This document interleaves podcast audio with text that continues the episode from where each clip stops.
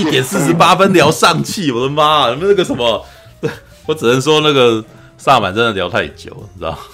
惨，对，上气还是要还还是要下周再聊？不行，我还是觉得还是要聊。两点了耶，两点，两点了耶。很多人等到现在呢，你知道吗？很多人等到现在，这个啥？你这是一种背叛，你知道吗？对，欸、真的真的有有人是为了上气等下来的吗？刚从刚刚到现在一直在问那个什么什么时候聊上气啊？对不对？是啊，好吧。对啊，这是没不我，好像刚有一点的时候就有人，我只能说你在敲碗，你有没有？你又没有很那个什么？大家又没有很喜欢。很又没有很喜欢萨满，然后却聊得没完，你知道吗？然后 那是怎样？知道吗？没完，好吧。吐槽吐槽没完，所以留到后面的东西，到最后永远都可能那个什么没有办法占满全部的时间。哎，这怎么办呢？啊，All right，上气好，大概各位大家辛苦了，一点四十九分就上气啊。哎，漫威电影宇宙再度扩张，全新动作英雄上气与十环。传奇正式登场，故事描述上气，刘思慕饰演自幼接受父亲文武梁朝伟饰演的铁血战斗培训，精通各种武术招式。长大后为了逃离家园，他改名换姓，展开新生活。认识了新挚友凯蒂啊，奥卡菲娜氏。平静日子就这样过了十年，直到过呃过去再度找上门。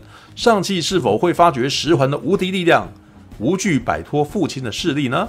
啊，好，这个也没什么可以吐槽的，因为的确是这样没错。啊，来来来，谁看过啦？来那个什么，哎，史博有看吗？有有有看，史博有看啊。你是负评还是正评？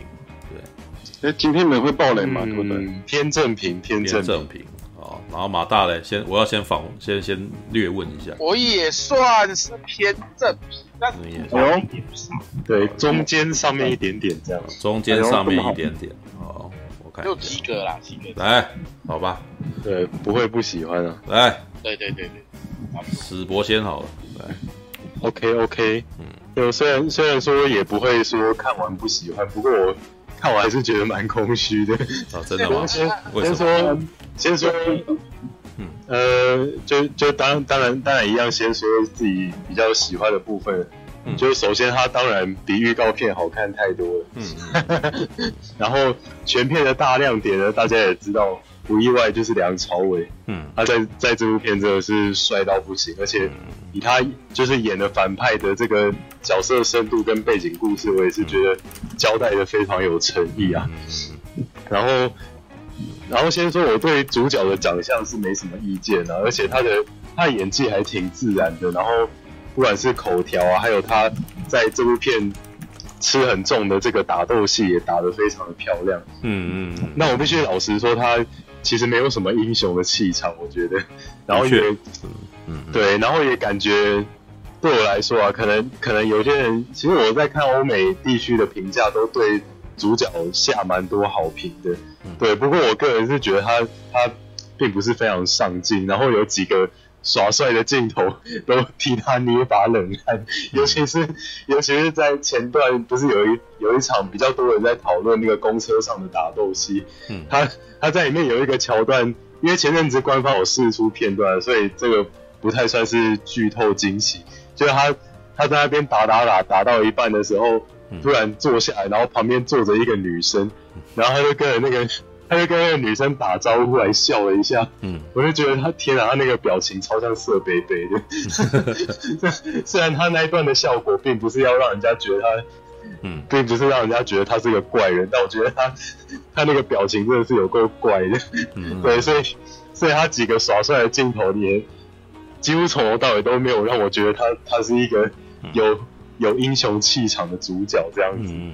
对，但但我是觉得他的他的演技跟打斗都不错，这样。嗯嗯嗯。那讲到打斗呢，就是打斗戏，我觉得整部片只要是有这些桥段，都打得非常漂亮，又非常有力道感，然后也跟镜头配合的很帅气，这样子。嗯。然后后来去去 IMDB 查，因为他的那个摄影指导是跟《骇客任务》是同一位，所以也不意外。嗯嗯。对啊，但呃以。这部片就是怎么讲，把视野拉到全局来看呢？虽然它的会很好看的动作戏，但因为因为它整部片的故事也是蛮吃重的，所以我觉得它跟动动作戏这样子全部掺在一起，以整体来说，其实我觉得，嗯，没有什么记忆点，反而印象比较深刻的一幕打斗戏是那个，嗯，呃，模仿零零七空降危机的那颗镜头，你们你们你们有大概抓到抓到我说的那个点吗？哦，你你对零零七空降危机有一幕是在那个。呃，你就是全部都是玻璃窗，在背光残。对对对对对，嗯，因为它背景全部都是玻璃窗，然后外面有外面有非常强的光线打进来，所以人物，呃，因为因为他们在，对对，所以他们打，因为他们打架那个环境是光源没有很充足，然后所以光都是靠窗外的那些霓虹打灯打进来，所以你会看到的那个全景，他们两个打架是两个黑影在打斗，就跟零零七空降危机那一颗镜头非非常像。对，但我反而印象最深刻的是是那一颗，嗯，对。然后，呃，再看前段有有，我觉得蛮大胆的是，他维持了将近十分钟是完全没有任何一句英文对白。我觉得，诶、欸。以漫威电影来说，这个选择还不错。嗯，然后其实蛮多在在这个前十分钟跟中中段，其实有蛮多桥段有意量意外意外蛮大量的那个中文对话。嗯，然后虽然说是讲的挺标准啊，以这个欧欧美电影类型里面出现的中文来说，讲的蛮标准的，但还是给我一种那个。你知道像那个中国电影频道啊，都有那种洗脑人民思想的电影。你说太字，你指的是太字正腔圆这种状态。对，我我我会知道这个，是因为我我爸我爸他因为学中文，所以很爱看那种片。啊、然后然后有的时候就是哎、欸，眼角余光瞄到就就大家有 get 到他的那个氛围，觉得就在看上汽的时候有让我想到那个中国电影频道那种电影的 氛围。嗯，然后。尤其是那个上汽的妈妈，她算是在这部片有蛮蛮吃重一个部分，是她是一个担任旁白的角色，就有点像是黑豹的开场，那个爸爸跟儿子在讲故事的那种旁白。嗯嗯嗯。对，那个旁白真的是他妈有够像 Google 小姐的。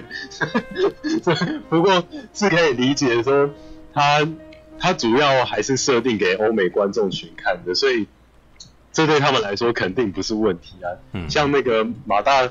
在呃实况很前面就有提到说，那个呃，因为我们我们我们的生活环境是离这部片的那个离这部片的呃也不能说背景啊，要说语系嘛，以语系来说是蛮接近的，嗯、对，所以我们可以看到这个非常明显的问题，嗯，对，不过以这部片的定位，当然明显的不是不是主打呃亚洲族群啊，主要的话还是。大大部分还是拍给欧美人看的，所以这个还算可以原谅他这样子。嗯，然后他的中文是讲的非常的标准。然后，嗯，在讲到稍微一点点缺点的部分啊，并并不是想要吐槽他，就是这部片有很多那个背景合成啊，看起来实在是有够阳春的。虽然说这个以漫威电影来说，呃，自从被迪士尼买走之后，就一直有存在这个问题，就是那个背景合成很假。他在被买买之前也都这么假啦。对，是哦。但至少我觉得像美国队长系列，尤其是哎美美国队长二，目前还是我最喜欢的漫威宇宙片。那部片就比较少有这种问题。美国队长就是因为实景较多啊。对，你看，如果是如果他像那个最严重的，通常是雷神索尔啊，雷神索尔一跟雷神索尔 二，他的因为他都在全几乎在全绿幕底下拍啊，那。接下来就常常会，嗯、你就会觉得，哎、欸，那个地方好像合的有点阳春，对，嗯，但我但我觉得被迪士尼买走后，这个问题又更夸张，尤其是尤其是黑道，要黑道那个整个人人物跟那个背光完全是搭不起，要要看要看他们的。我觉得，比如说像奇异博士啊，奇异博士就不会，嗯，对，奇异博士很明显，他就用下功夫就是卖一个奇幻，对，然后对啊，而而且他的背景完全是架空的，所以不会让我们觉得说有一种有一种呃恐怖谷的感觉。没有啊，我觉得奇异博士是因为他故事本来就比较少，所以他一定要把功夫全部都放在特效上面。嗯，对，而然后黑豹的情况则是。我觉得他很想要呈现一个很明亮的一个世界，所以他的画面都、嗯、都是比较亮，光线真的超。对，它光线光线亮，然后色彩鲜明。嗯、但是老实说，特效你如果用这样子，你就很容易就会容易看到一些很不自然的东西。所以你会发现，为什么像那个正义联盟嘛，或者是蝙蝠侠对超人，为什么他要用灰暗？其实灰暗才可以遮东西，你知道？没错，或者或者他们会故意，是对，他们会故意把一件东西风格化，比如像三百壮士啊，比如像万恶城市，这些都会让你觉得哇，那个啥好风格化哦，所以这些特效感觉也是他故意的这样子的感觉，对。对，而且而且查克史奈德又是都都都是坚持用底片拍嘛，那底片的那个颗粒其实也有一个加分效果，就是它可以去遮盖那个特效的材质。呃，这倒是还这倒是不一定要用那个方式啊，因为像像以前的话，他们做一些特效，他们很常做的就是用一些烟雾啊，或者是一些光、嗯、光影啊，或者是一些呃一些碎片颗粒啊，去挡一些你觉得好像做的不太好像太假的东西啊。对，那但是这些的确在这个什么复仇者联盟系列或者在漫威系列电影里面就比较，嗯，你就会比较少看到，所以它看起来会更卡通化一点。对，这很明显就是像星际义工队这样子的东西，你就尤其每个人的皮肤都还不一样颜色嘛，所以那就更那种感觉啊。所以呃，相较来说，我觉得上汽在这一个系列里面其实就都还算正常发挥了，尤其是最后进入。他进入进入大罗那个世界就，就、嗯、哎，那他那 他的光影就对，因为跟黑豹差不多，对，像上汽的那个背景人物合成，我我个人觉得是漫威宇宙最糟糕的一部。嗯、然后，嗯、所以而而且我还是只看那个，就是就是一一般听的数位版，我、嗯、我猜如果是看 IMAX 那个破绽一定更大。嗯、然后这，然后再讲到那个这部片。他玩了非常多的慢动作镜头，我都觉得处理的超廉价的。他他自从自从前几次他玩那个慢动作啊，因为因为因为我感受到的那个感觉是偏尴尬，所以他之后每一次出现慢动作的时候，我都必须要把头撇一边去化解我的那个尴尬。就就我觉得他这部片的慢动作处理都让我觉得超阳春的。嗯，然后。呃，然后另外一个另外一部分是，呃，我想一下哦，呃，我并不是非常欣赏这一次这个团队的音乐品味，因为我我并不是指那个背景背景配乐，就是那个 score 的部分，我我觉得他这次背景配乐还不错，就是有有一些那个鼓声啊，就虽然说黑跟黑豹有点重叠，但我觉得他这部片有玩玩出他自己的那个风味这样子，然后然后那我我刚刚指的那个音乐品味是指他。有几个桥段啊，我的猫咪怎么一直在那边叫？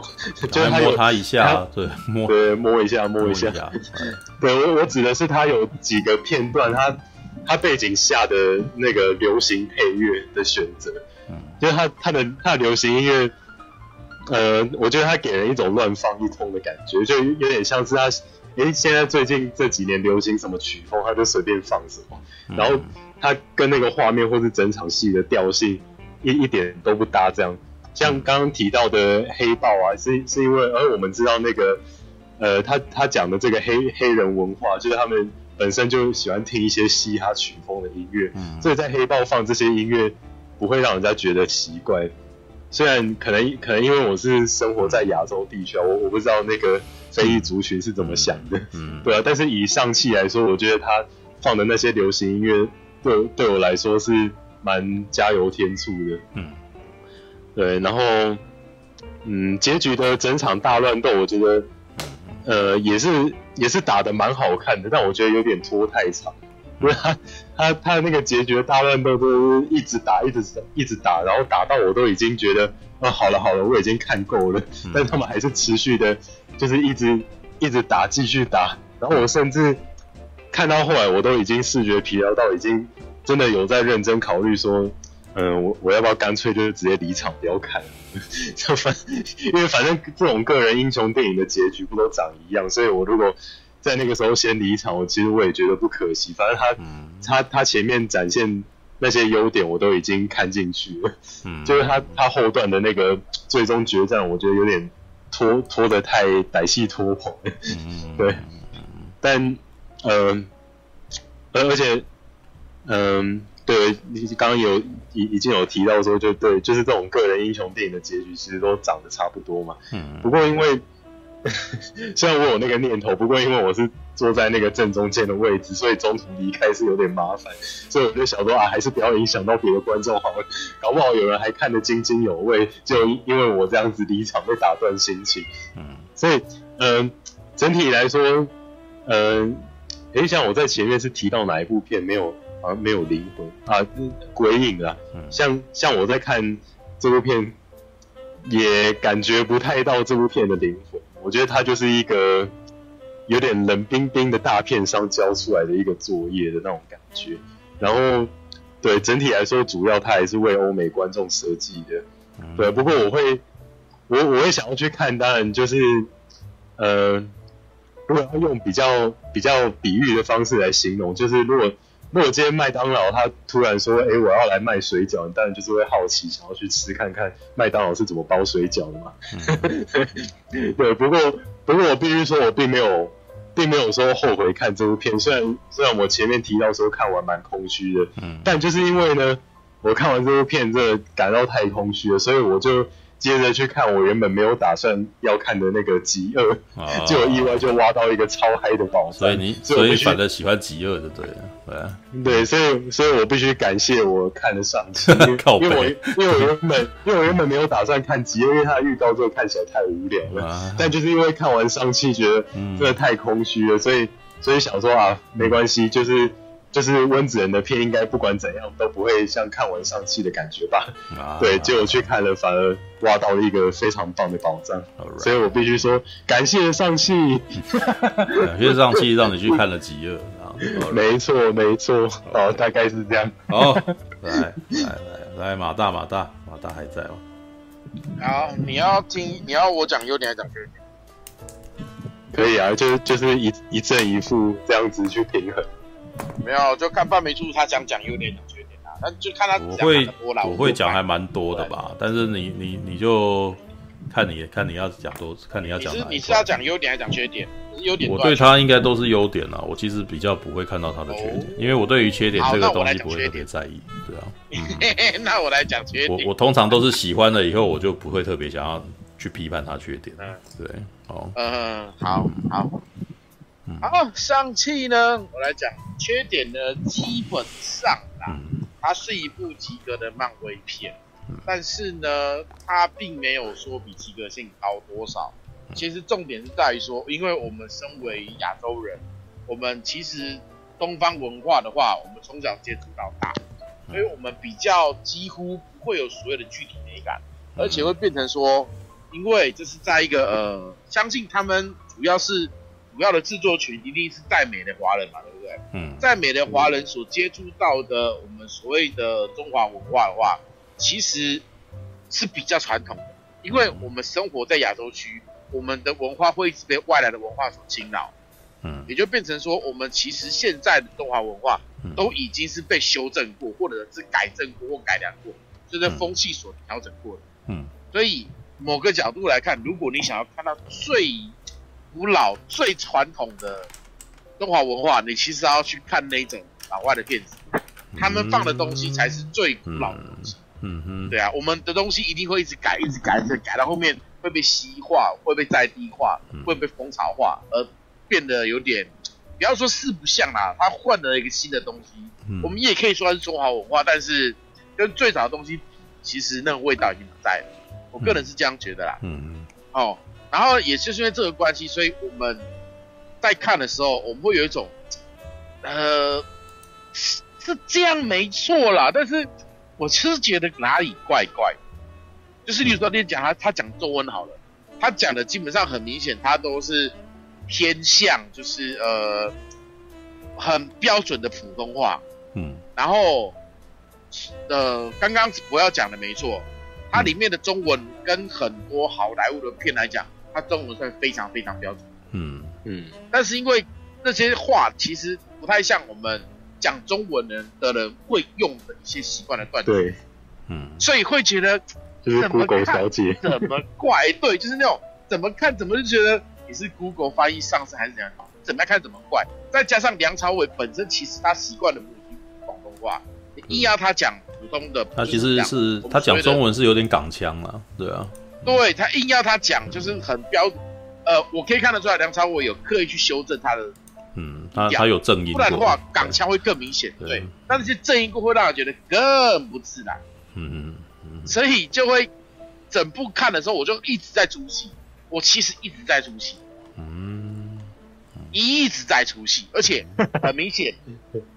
哦，反正我这样，我我要讲缺点居多，所以我都我有点就给半分钟讲哦。嗯，然后然后呢，因为上汽基本上这一部梁朝伟是演他爸，所以很明显在拍摄的时候，摄影师故意有把梁朝伟的老太拍出来，有故意去拍他的眼袋、他的眼角那些东西。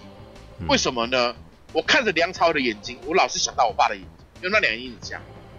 所以看到梁朝伟，我会想我爸，你知道吗？嗯。可是你在看《一代宗师》的时候，或摆渡的或其他片的时候，他的看起来老没有没有这种老态。你甚至去看他最近的反党影片，你也不觉得他眼睛有什么老态，你知道吗？嗯。所以很明显，他在故意为了年纪的部分去把梁朝伟的老态拍出来。嗯。这是一般梁朝伟电影是不会有的，因为梁朝伟电影通常都是拍他帅气的部分，嗯，他成年成熟魅力的部分不会拍出老态。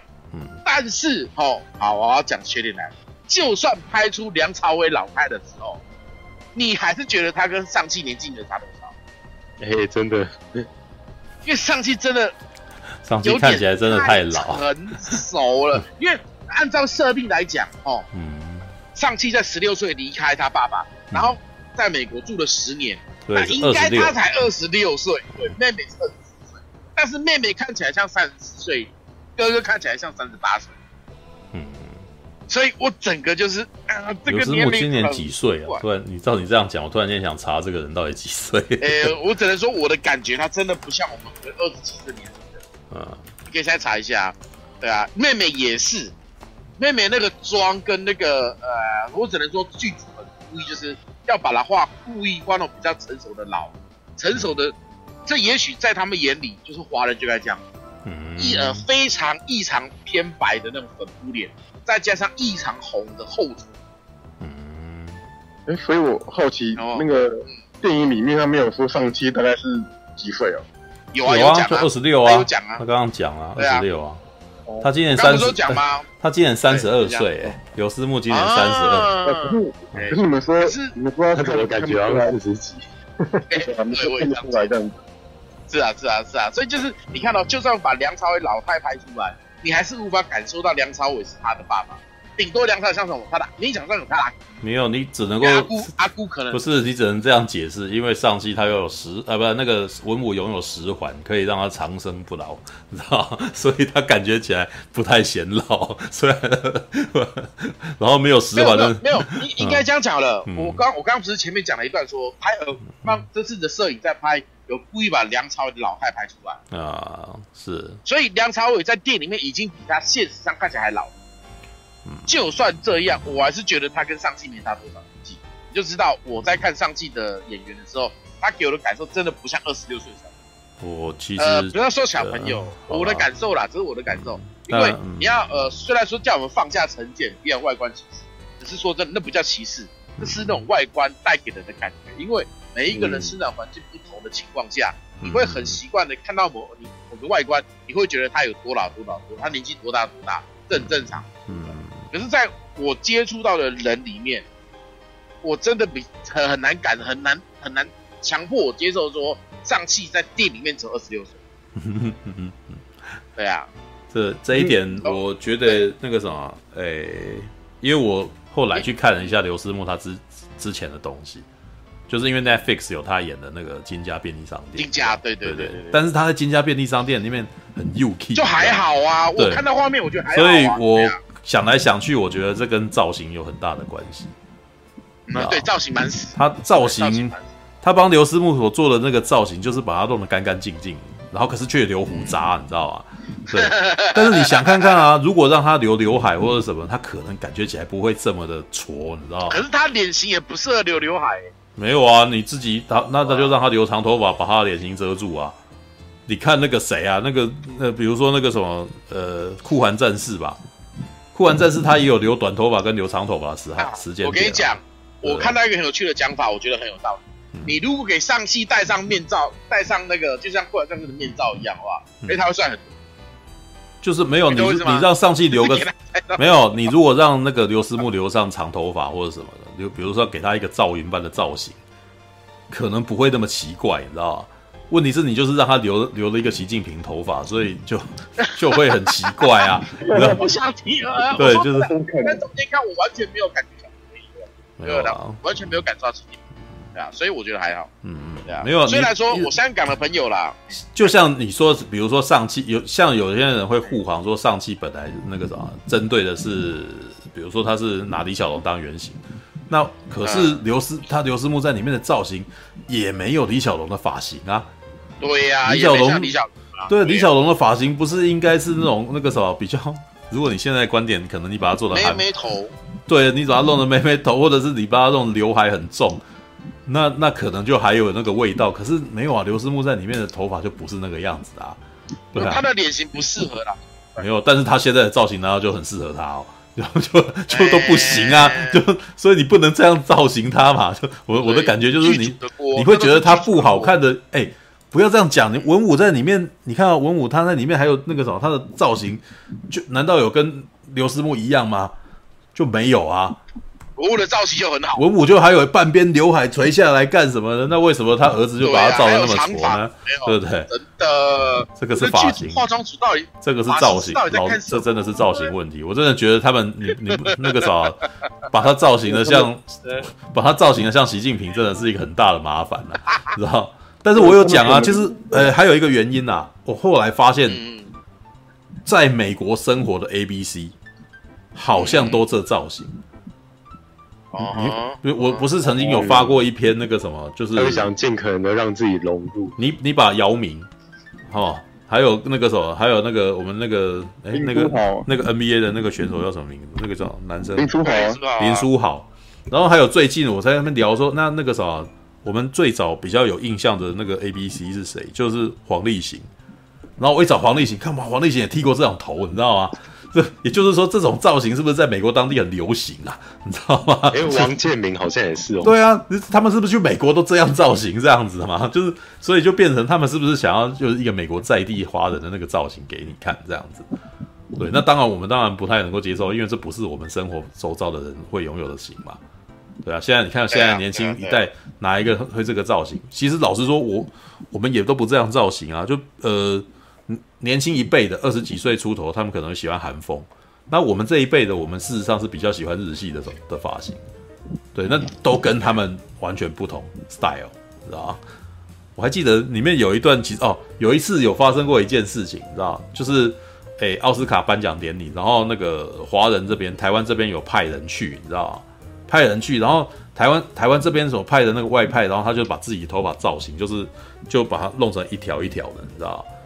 那可是，当他们去访问那个什么，当我还记得那个时候是魔界去访问魔界的红红毯还是那个，然后魔界的演员啊，那个两那个演皮聘的演员看到他的发型说：“哎呦，哦没有没有，他遇到那个什么，我啊我那个那个男生叫什么名字啊？那个冰刀那个什么的，他演，呃、欸。”他演那个冰刀冰刀手，冰刀双人组，冰刀双人组里面那个那个男生，那个男的叫什么？冰刀双人组是威，就是威尔法洛，威尔法洛就是威尔法洛。对，他去访问威尔法洛，然后威尔法洛就是你也知道他是个喜剧演员嘛，对，所以威尔法洛就现场就开始表演起来了，然后威尔法洛就一副那种感到好像看到一个奇珍异宝的那个表情，你知道吗？然后盯着我们那个时候台湾这边外派出去的那个外景主持人，他说：“I like your hair。”好，你我后对这件事情印象挺深刻的，也就是说，在威尔法洛他们这种人的眼中，这种发型其实非常反常，你知道吗？就是那不是他们日常生活看 看到的造型，但是在台湾这边这是很帅的啊，这是特别造型过。但是对于美国人那边，对对对美国人来讲，他是威尔法洛要特地表演，然后好好重视一番的的一个。一个造型，你知道他要特地把它拿来做梗，你知道吗？对，所以所以这个完全是两岸那个啥，美国当地跟台湾这边的人价值观完全不同，知道？好吧，好，这个好，你那先让你继续吐完，我继续讲缺点，好，继续吐完，好，那个外表年龄，我好就吐到这边就好了，然后再讲台词的部分，他的中文台词真的常常让我出气，尤其什么你知道吗？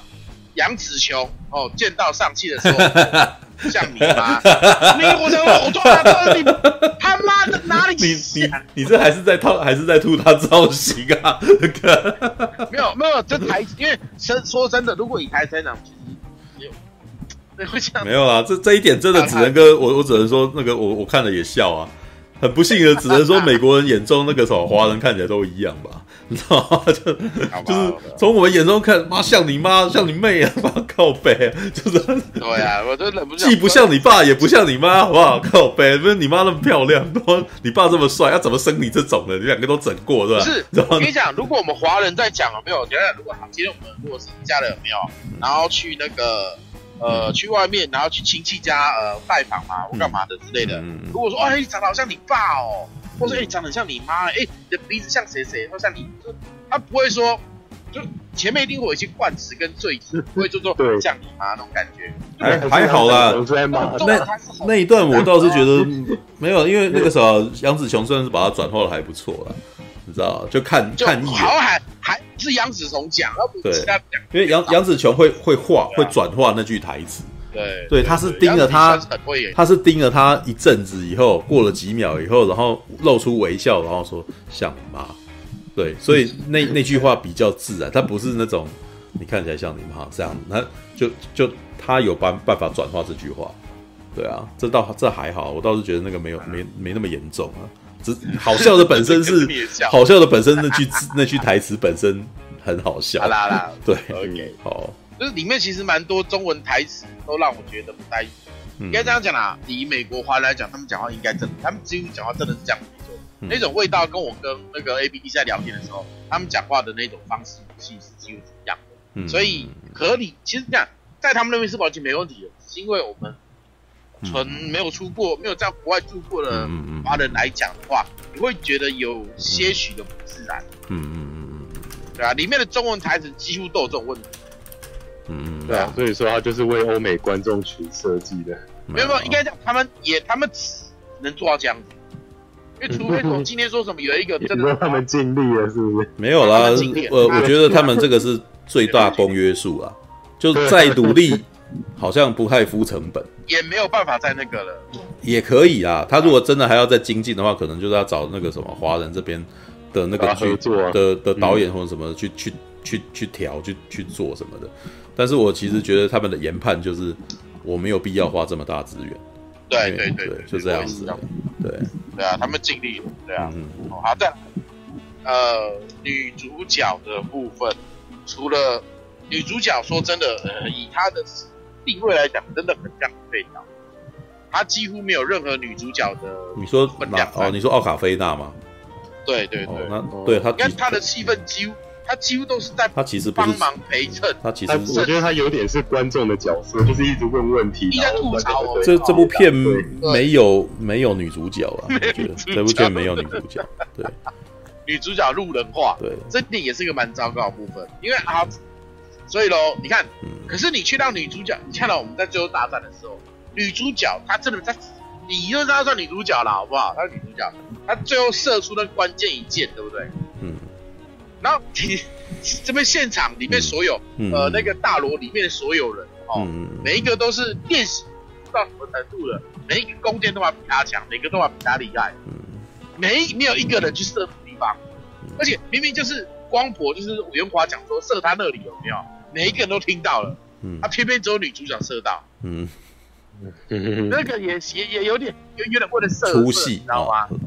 就是应该是大家做球，这应该是整个场景做球给奥卡菲娜射这样，对，这就会觉得你如如果说你把女主角呃，因为呃蒙，因为怎样都不会找他射，你知道吗？因为那个好了，当然他呃有可能说编剧想要。说显露出他有射箭的才能，嗯，但是这种东西在什么情况下也不可能比原本就在里面的人强，因为如果是我的编排的话，我可能会把它编排说就是，呃，可能最后大战的时候那一个坏蛋他刚好在女主角容易射到的地方，嗯，然后别人刚好射不到的那种角度的情况下，就加上一个环境的 buff，然后他才有办法做这件事情，会比较合理。可是里面完全没有，就直接来啊，是他那里好。好射啊！而且射的时候也没有任何犹豫，也没有任何紧张，就是射中啊，然后再这张主角给他啊爆气一下啊，死了。嗯嗯嗯嗯，人家打了这么久都没事的，这样就挂了。嗯嗯嗯嗯，就这也是让我觉得这有点，虽然说前后面的大战，我啊这有点跟你讲，我现在光讲缺点，OK，就是这边大战说真的其实很华丽，非常的华丽，因为。呃，我不是有传那个地海，就是那个那个地化还是地化地海，那一只小怪兽，对，地江，对对对，对对对，那是地江的图片给你们看，那个图片是我在台湾怪兽论坛里面看的，因为有人提到说，哎，有地江哎，所以里面、嗯、而且好像还有一些传统的呃中华文化的一种神兽，那会不会那个，嗯，会不会有更多东西可以看？它因为它 po 在怪兽论坛里面，然后因为那个时候走，那那那个群都我看过嘛。我就说，大家，我跟你们保证，你们去看的时候，你们绝这个论坛的人绝对会喜欢《最后大战》，嗯，因为《最后大战》有很多怪兽嘛，嗯、对不对？嗯嗯、这些东西，因为预告里面其实有出现很多怪兽，嗯，哦，我所以说这个地方其实 OK 的，嗯，但是呢，该怎么讲？诶，嗯，啊，在怪兽的部分呐、啊，就是，我其实觉得那些怪兽没有除。该怎么讲？虽然说怪兽部分是要去辅助人类没错啦，嗯，但是总觉得说那一只龙它没有很好，龙或那一些其他的角色，嗯，刚才讲好了，我们看黑豹，嗯、黑豹的那些动物都有发挥到，嗯，我们就不觉得那一些动物好像，嗯，是没有用途一样。嗯、可是你想哦，在这部里面有这么多有趣的神兽，对不对？嗯、什么神兽都有嘛，嗯，可是他们用他们几乎。跟路边的猫猫狗狗差不多，嗯嗯，他们的画面也很少，没有什么发挥到，嗯嗯，这点我觉得也蛮可惜，嗯嗯，哦，当然最后大战是很爽，我反而觉得这一部虽然呃，其实这一部我反而推荐大家去大荧幕看，嗯，为什么？因为，嗯，呃，我有我我有听说，我不确定是不是真的啦，但是应该是，嗯，他们的动作指导是又找陈家班去帮忙，是啊。也就是我们对市长参加棒，所以他们对打的部分就很有老港片的感觉，不不不，一阵一阵，其实打的很精彩。我跟你讲，我整部片我最喜欢的是那个公车上面的那场打斗，嗯，那场打斗我觉得非常非常精彩，嗯哦，然后但是呢，诶，里面的动作设计，嗯，说实在话，你在小荧幕看是没有感觉，嗯，我这边给大家安利了，不过台湾没有了，所以但是也可以让。在大陆最近有有一部新片上，叫《龙虎武师》。龙虎武师就是在港片时代给那些武术替身的一种代称。嗯哦，然后呢，有一个呃专门在做呃国片的呃类似那种文化工作者的一个人，他的笔名叫魏君子，魏是那个姓是那个魏，魏君子。嗯哦，因为他也是一个非常喜欢老港片的人，所以他在拍了这一部叫《龙虎武师》的港片。的那个纪录片哦，然后它里面其实有讲到说，因为我们看那些老港片的时候，我们大多数的人都是看录影带嘛，嗯、很少人会，很少人有那个时代，很少我们这个年纪的很少有机会去电影院看那一种老港、嗯、那种港片，嗯嗯，所以他要讲说有一点那一些特别的动作设计，说跳楼啊，或是那些很惊险的画面有没有？嗯、我们在录影带面上看都觉得很棒的情况下。他去大荧幕看的时候，其实会更震撼。嗯，这也是上汽他在公车上那一段，那一段的打法非常非常的港式，非常非常的老港片。嗯，非常的精彩。你在大荧幕看的时候，反而很精彩，反而会觉得，哇，原来在大荧幕上面看这一种武术对打的画面是那么的有，那么的有趣，那么的震撼。嗯嗯。所以那一段我反而异常，嗯，异常的喜欢。也就是那一段是我觉得整部电影的高潮。嗯嗯。嗯，只是他是在开头，应该这样讲啊。也许是因为他开头给我的东西实在太精彩，嗯。嗯，后面的那种特效大战，我就反而觉得有点鸟，嗯。嗯嗯，有没有？再加上周瑜在里面开无双，因为你知道，呃，文武嘛，梁朝伟他就是演一个一千年的老人嘛，嗯，他经历过大大小小的战争嘛，嗯，然后同时也经历过战国时代的战争嘛，嗯，我那时候看，嗯。周瑜开无双了，真好，我有这种感觉，知道吗？因为他赤壁又演周瑜嘛。对啊，嗯嗯。而且我觉得这无双比比之前的三国无双有 feel 多了，嗯嗯，确实有 feel 多了。说实在的，对啊，真的。只是因为毕竟当时三国无双的我我有并没有玩游戏，我不知道是真的很还原游戏啦。嗯、但是至少两部给我选择，我会觉得两场那段精彩很多。嗯嗯，不是说武器挥来挥去就好，梁朝伟是真的有跳有打有干嘛，而且打出去的东西有劲道的，真的不会像嗯，反正嗯，如果三国无双那那个武戏都拍得像梁朝伟的那一段的话，我我相信评价应该好很多。嗯，对啊，当然这种东西跟成熟度有差啦。嗯，哦，OK。好，所以那些东西没有用到，我真的觉得蛮可惜，所以我才说嘛，这一部反而适合去大荧幕。嗯嗯，因为那现在已经很难有机会在大荧幕上看到那么棒的动作画面。嗯，因为那一些武替，那一些武术动作指导，敢玩的、够疯的，都已经要么老了，要么要么挂了，要么退出，要么干嘛，就是现在已经看不到了。嗯，所以那一段武戏是我唯一建议，也不是唯一啦，就是特别建议反而设置在大荧幕看。嗯，如果他后来上串流那一段影片在串那一段对决在串流上看是比较可惜。嗯，哦，OK，好，然后缺点呃，反正整部我真的我真的呃，它真的是及格的电影，可是让我满满出现的东西，真的我无法去忽视它。嗯，对啊。好啦，大概先讲这样子，优点先留给你讲。All right，好，对，好，今天少少了几个人，所以现在变成我独撑啊优点的部分。两个人，两个人都在吐槽。好，没关系，我不会，我觉得我应该会讲蛮久。对，虽然我已经做了一支影评影片，但是我今天在烧早的时候，对哦，对哦，所以我在烧早的时候还那个啥，还继续写东西，就是因为我那时候其实才刚我做那支影评影片，事实上才讲到一半而已。对，好，首先先讲打架的部分哦。我想打架的部分可能大家会比较想要听嘛。对，打我其实不像马大或者是顾兄啊，是那种非常研究港片的人。但是怎么样，我也是看着成龙的电影长大。对，所以某个部分来讲，其实我觉得我在里面还是会看到很多东西，很多我哎我有印象的那种影子，你知道吗？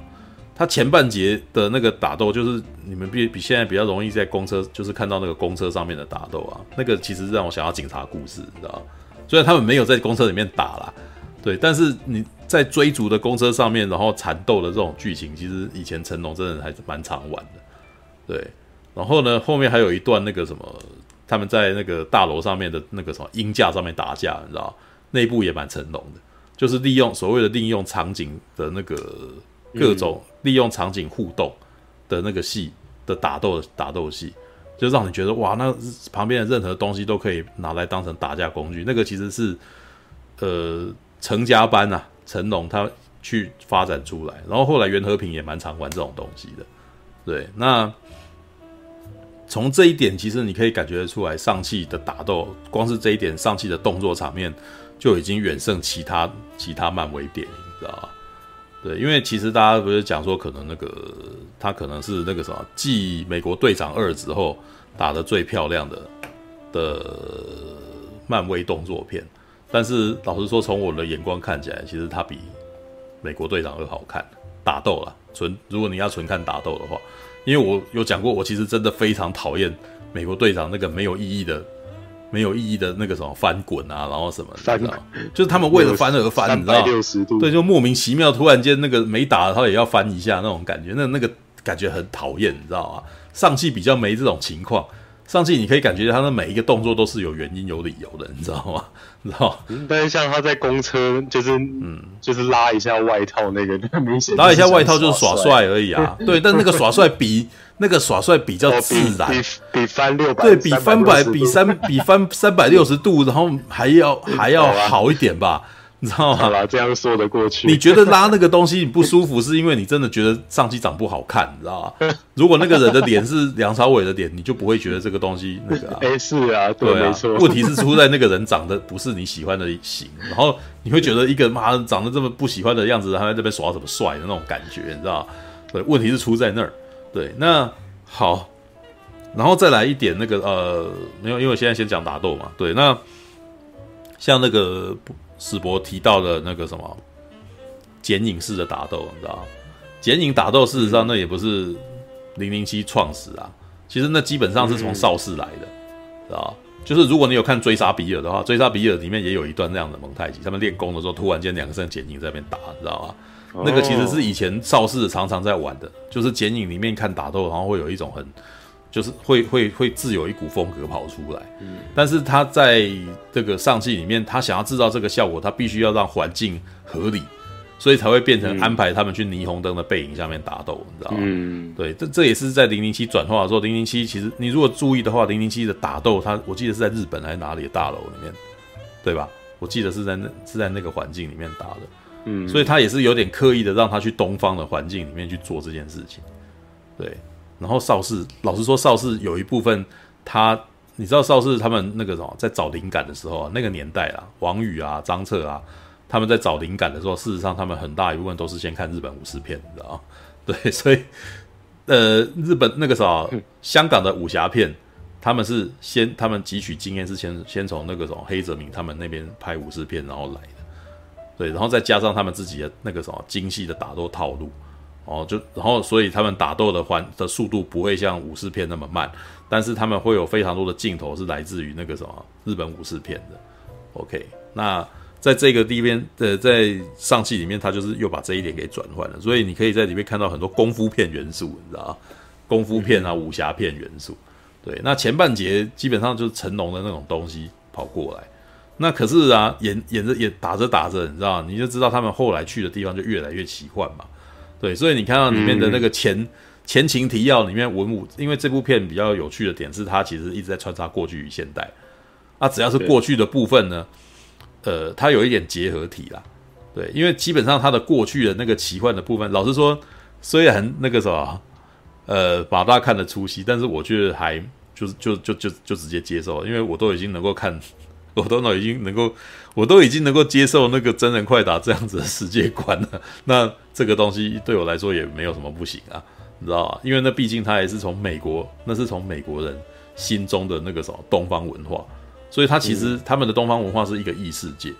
所以当时那个魔宫帝国的时候，我就已经早就已经那个什么放刷刷 key，你知道吗？就是让他去啊，你你要玩，那就是你们心目中的那个奇幻世界。那所以，因为我本来就不抱太大的期望，所以当他在讲的时候，我反而是有点惊喜的。就哎呦，你这一次用的那个东方奇幻比较接近，比较接近华人的 华人的那个比较接近华人哦。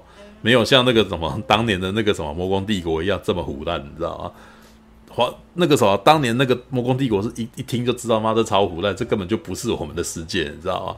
对，但是没关系，你你因为你很逼，所以我就就看，然后你可能自有一一股你的解读，所以那个世界观很奇怪，我也我也我也就我就我也就跟着看了这样子。那他那一部是来掺有一点印第安元素进去，没有，他那个根本就是把他还把那个什么《龙与地下城》的东西也放进去啊，你知道，所以会有三只手的那个什么三只手的怪物，然后还会有龙啊，然后还会进到迷宫里面去打，你不觉得那个其实很《龙与地下城》吗？那只是里面还混了一些那个东方的打斗什么进去，然后再放一些我们现代的那个军武呃的军人进去里面跟他打，对，所以你看真人快打的时候就有一股枪感嘛，对，但是呢。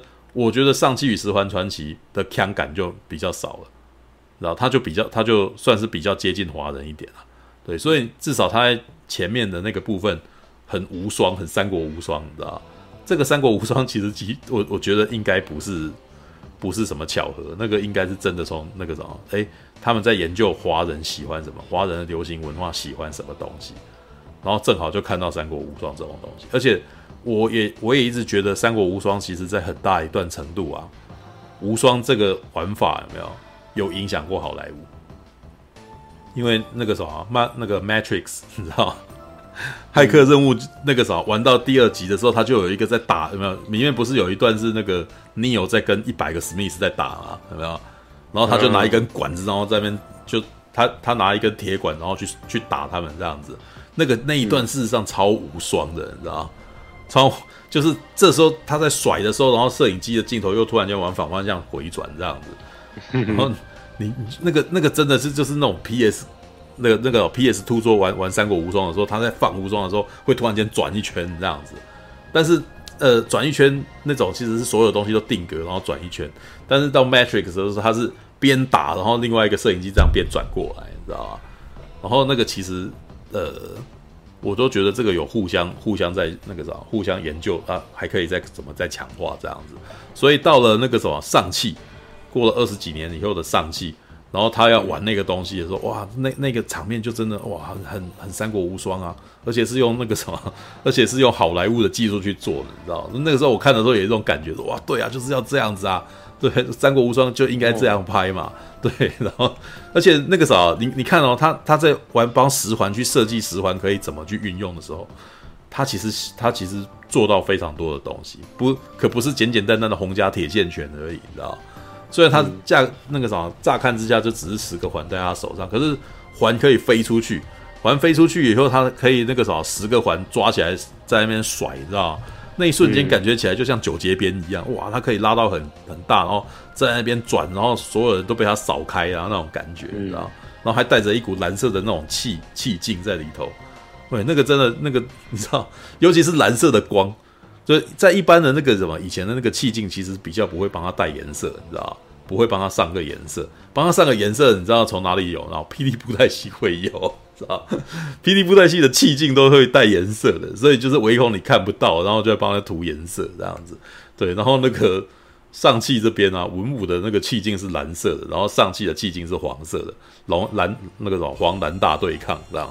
对，然后这个也是日本动画会有的东西。你看射气功，你知道吗？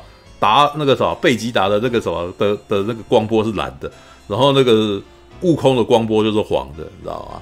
所以为什么后来那个什么，等你你有看到有一幕那个上气把十环全部都抓到的时候，他让那个十环在他手中旋转，然后在那边凝聚的时候，对，那个动作就超级龟龟派气功的那个凝聚的聚气的那个的那个的技巧，你知道吗？那个也一定不是巧合，因为龟那个七龙珠事实上在。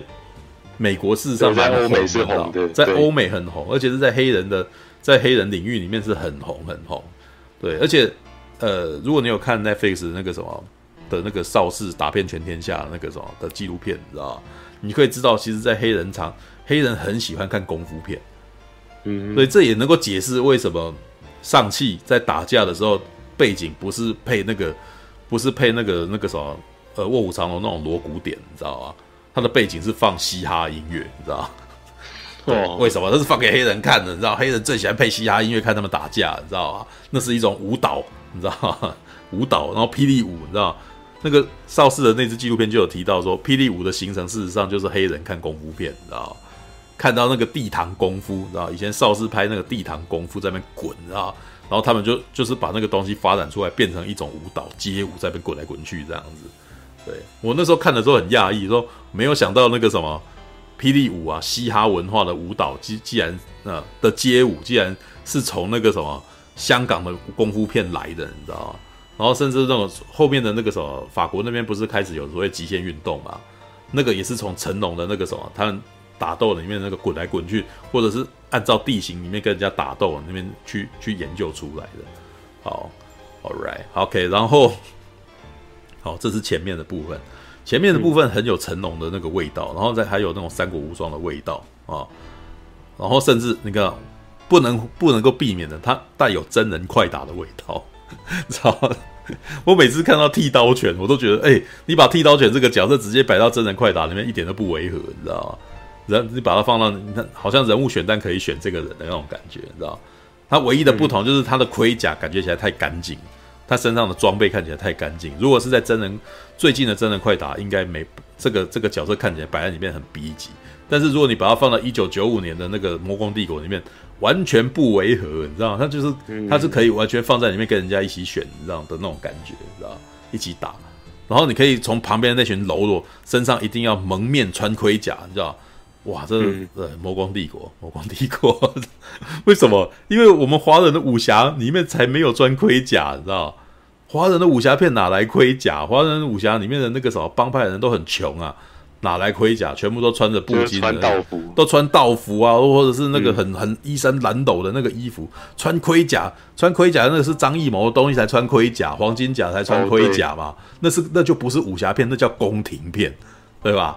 但是到了美国那边，他们就会把它混在一块啊。原来武侠就是又穿，哎，这个感觉起来不够帅。他给他一个大垫肩，然后给他穿盔甲这样子，哪来那个时代的人穷死了，拿来盔甲好不好？所以所以给他盔甲的感觉，那一瞬间就突然间就很美式武侠，你知道吗？对，就是比如说像那个忍者龟，你知道，忍者龟里面的那个对手，那个什么，就每个都穿盔甲，你知道吗？对，为什么忍者嘛，对不对？就是因为华那个美国就是会把华人跟日本文化把它把它混在一块，所以还蒙面，你知道哪来蒙面？你知道外外那个什么，通常那个东方比较不蒙面啊，那真的蒙面就是你像玉娇龙那个就蒙面，你知道吧？但是你看到玉娇龙那个蒙面到了到了那个什么日本呃到了美国那边忍者忍者。你知道吗？他们一定会觉得他是忍者，怎么之类的，你知道吗？嗯，那尤其是把哦里面就刚刚有人提到脸谱，你知道吗？那 那基本上是把精细感、精细的印象放进去嘛。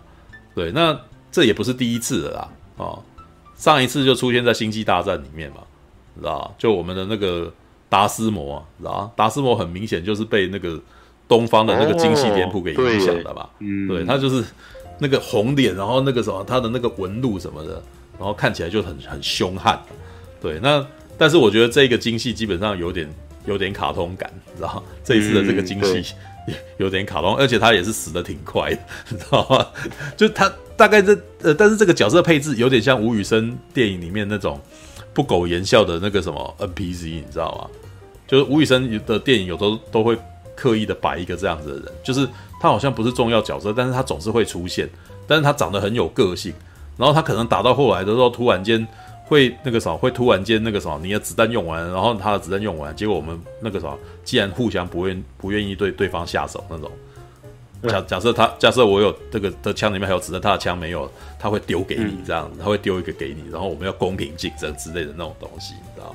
他有一点那个味道，只是还没有做到，然后他就被弄死了，你知道？他就被吸取精气神，然后就不见了这样子。而且那个什么，也也立刻让敌方人觉得说，哦，我们应该要合作之类的。这个角色其实还蛮样板的。嗯、OK，好，讲到后面的那个什么，后面的那个动作场景，很多人可能会觉得他后面，呃，我我有看到有一幕就认为，呃，超地方有讲，他觉得这后面其实很不华人啊，哦，什么好像进入克苏鲁啊文化。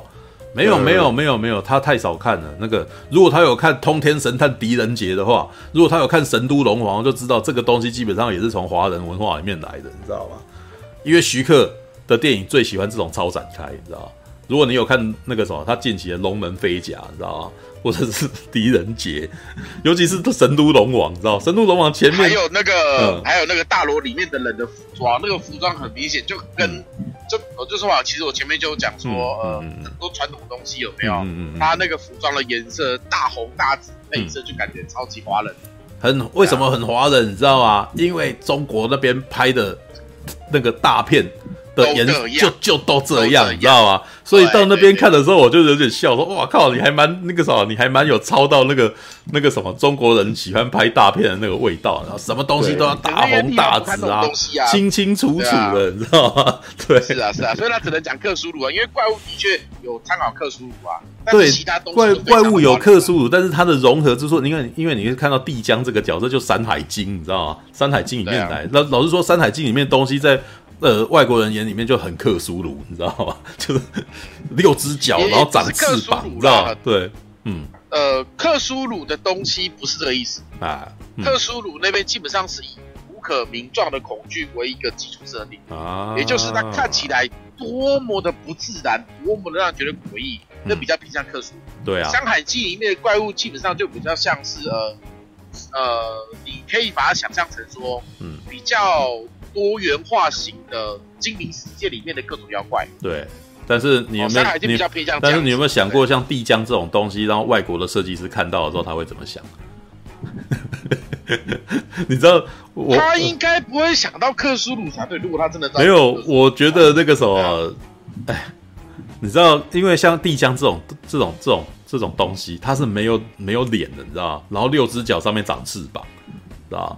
然后我我我记得我第一次看到的时候啊，我想到的是魔界的那个设计师，你知道，因为魔界的设计师在特在那个幕后里面是他们曾经有聊到过，就是说当他们想要画一头龙的时候，那个设计师把它画的那个什么超级张牙舞爪这样，但是因为他们有请一个那个科学家，然后去解释科现实生活里面那个应该要长成什么样，然后就被充满大吐槽，就说这个东西这样是飞不起来的，你知道吗？然后我就忍不住在笑，就是想说，那他如果看到地江，他会怎么想？你知道吗？说这东西怎么可能存？啊、这东西怎么可能活在世界上？你知道吗？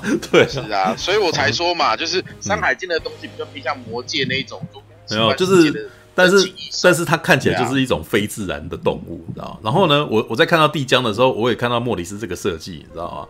老实说啦，他们到最后，呃，把地江这个动物呢，它是决定让它全身长毛，来让它可爱化。如果你如果思考一下，如果它，呃，如果地江它没有毛，它是像人一样的身体的皮肤，它一定瞬间变得很恐怖，你知道吗？就这就是着，那就是着色质感的问题。这就是，然后任何任何东西把皮扒掉都。对对对，就是比较像，那就是突然间陷入恐怖谷效应，就突然间有人般的皮肤，你就变得很恐怖了，你知道呃，我讲个例子好了，常常啊，因为我喜欢看我稀奇古怪的东西嘛，嗯，常常那一种传说哦，或者是照片，会发现到一些长得特别奇、特别奇怪的动物尸体被人家发现，嗯嗯，说什么？哎，这个尸体。它看起来哎，不像狗，也不像猫，也不像我们目前已知的任何哺乳动物啊。结果它是一只什么？它是一只死掉然后没有毛的树懒。嗯，因为它没有毛，只剩在部位上，它可能觉得很奇怪。嗯嗯。或者是说有那种哎抓到哎长得像猪，哎可是又没有又没有猪的特征，可是外观又跟猪很像。嗯。结果它是一只呃因为某些问题，它的呃壳或者是毛退化或不见的刺猬。嗯嗯。有没有任何的动物，你只要脱原本可能有毛有刺有壳的东西，它的那个壳刺毛不见之后，嗯嗯，露出肉色皮肤的情况下，嗯嗯，它其实都会让我们觉得很奇怪，因为这种东西其实不在我们常见的范围内。对啊，所以你刚刚讲说地江没有毛的时候会很可怕，废话，啊，你可以想象是一只被扒了被扒了皮的鸡。没有啊，它跑来跑去的。没有，但地江的外形如果像猪的话，就对啊，猪不就只是短毛而已嘛。对啊，那是因为我们习惯的猪本身就没什么毛。对啊，我我们最近的是吃的是台湾的那种是没有毛的猪啊。如果是山猪，那又是都是毛的嘛？对，好。所以喽，看你怎么去思考。All right，OK。这里面的怪物一点都不特殊，好吧？只有那个没有，那是最后一个那个什么，最后一个把那个龙鳞的那个墙打破那一只就很特殊了啊。哎，那我们这样算不算暴雷了？没有，那没什么啊。那个是哎，那这部片还需要还需要隐藏什么吗？对啦，也。他根本就没有什么。他我很刻意在隐藏说，没有什么啊，他哪里 有什么好隐藏？靠呗。好啦，也是啦，也是。然后那个什么，我记得他预告片有出现那个龙的脸。嗯，对啊，已经出现龙的脸了，但是没有那个真的。那就算。他玩到那边的时候，我我为什么说他像徐克？你知道吗？徐克真的很还很很喜欢超展开。徐克也爱这样子玩，没错。徐克真的很爱这样玩，像我那时候第一次见识到的时候，就是龙门飞甲，你知道吗？他前面还是武侠片呢。然后后面打一打，突然间龙卷风来了，然后突然间李连杰要在龙卷风底下，然后跟人家打，哇，那个场面哇大到某一个那种想说靠背，我们刚刚是在看武侠片嘛，知道吗？那应该是说以前九零年代的那个徐克啊是没有足够的技术，所以他没有办法完成那样。但是你你看哦，他那时候已经有这个倾向了。东方不败他玩了玩玩那个，我还记得我那个时候呃租录影带回去啊，过年的时候租录影带回去给家人看，知道？我还记得我爸那时候看完以后说：“哇，那个他们打成这样这么厉害，那反攻大陆不是问题，你知道？你知道？就是就前半节只是那个独孤九将，到后面那个削到整个建筑物全部都塌了，你知道？对，那后面也是啊，他玩到那个什么类似神都龙丸那个年代的时候，前面呢还是那个什么，还是狄仁杰在那边探案，好像还有一些什么悬疑什么的。”可是到后来已经出现巨大怪物了，你知道？然后那个巨大怪物出来的时候，我想，哇，干这个不用玩了，这个到最后已经变成了那个，已经变成特色片了。对，那我跟你讲，那个时候上汽也是这个前面也是前这种前后对比就就很许可，你知道？他前面 前面只是一个都会的那个什么功夫片而已，你知道？哦，还还还可以靠着飞梯啊，然后在那翻腾啊，然后解决问题。到后来那个什么已经出现了那个麒麟啊、帝江啊，然后。龙啊，然后还有那个那那个什么毛狮是那那那个那个我不知道它的名字叫做什么啊，滚吗还是什么？就是那种我们平常那个在庙里面的石狮子的具象化，你知道？对，然后龙鳞出来的时候那只怪物，然后龙要跟那个大怪物打斗，你知道？哇，到演到那边哇，看他妈这就是徐克神都龙王 style，你知道吗？对，好，这个是我都觉得那个场面的场面的部分。事实上，他在我在每很多部分我都看到华人的东西，也许不是台湾人习惯的东西，也许也不一定只有港片。他等于是把那个什么对岸的那种大片，你知道吗？就是对岸的人也喜欢看的那种东西的最后面把它拉出来，然后好莱坞等级，然后去把它去把它做出来，然后做的呃，我觉得还蛮漂亮的啦。对，当然你要说我在里面有看到感受到冲击什么，没有没有没有没有，我那个时候他怎么样都还是做不过那个什么魔戒三部曲啊，道吧？他没有做到王者在临那种 style。但是基本上他就已经做一个啊，做一个头出来了，哦，至少呢，应该他应该有赢过那个什么《纳尼亚传奇 》啊，纳尼亚啊，我说的，因为我没有在电影院看过《纳尼亚传奇》，是有没有《纳尼亚传奇》？基本上他就是场面，对不起啊。那纳尼亚有都我记错，我听、那个、你有看过吧？纳尼亚传奇基本上就是场面错了，场面漂亮。第一集还是第二集啊？没有，我我听成别的了，我听成那个什么，是吧？黄金传说啊，还是什么？没有蓝，全身都是蓝蓝，那个叫什么？呃，阿凡达。对对对，我听成纳尼亚传奇是那个狮子女巫，全身都是蓝的。那当然超过诺尼，我我把那个纳尼亚不小心带入成阿凡达了。哦，阿凡达，啊，当然当然超过。对啊，他应该有超过纳尼亚传奇吧？对不对？那绝对超过。那没有纳尼亚传奇不是纳尼亚传奇是场面大，但是没感觉，你知道吗？对对对对，就就是一个小屁孩，然后问那群动物说：“你们要不要跟我而战？”我想说谁要跟你而战，你知道吗？就那个是场面，那个是问，那个是当时那个故事弄得不好的问题。那。那可是这一这一部那个什么上期，他最后的场面，实际是人不多啦，就是一个村子的人，然后对抗一个帮派的人，但是场面还算漂亮，对，就是那是一个套路场面，但是这个套路场面，我觉得那一段真的是打超久的，那一段那段套路场面，我觉得就还好，就是就是及格及格这样子就好。就我说真的，那一段有没有？如果要跟黑豹的最后比，那真的是差太多啊，不行。你看黑豹的最后也是一个部落起来打，可是看那个部落里面有各式的服装、各式的道具，然后虽然只有动物帮忙，可是动物身上的盔甲都很赞，没有？你看，可是上汽的后面这一边虽然有珍禽异兽帮忙，但那些珍禽异兽跟哦没有什么用，那那那些真禽异兽其实只是虚晃一招而已啦，没有真的没有真的造成什么效用啦。是，对，那但是我也觉得其实 出来凑人数，但我觉得。导演志不在此，你知道吗？因为他们导，因为那部片的场面最后是集中在文武跟上气这两个人身上，所以他们没有其他的，真的很那个什么，在那边缠斗啊、交战，没有没有，真的虚晃一招，马上就过去了，你知道吗？还好而已。对，好，来再来讲了场面之后，讲讲故事好了。故事基本上那个什么，呃，老实说了，我是因为故事的关系而喜欢上气与十环传奇的。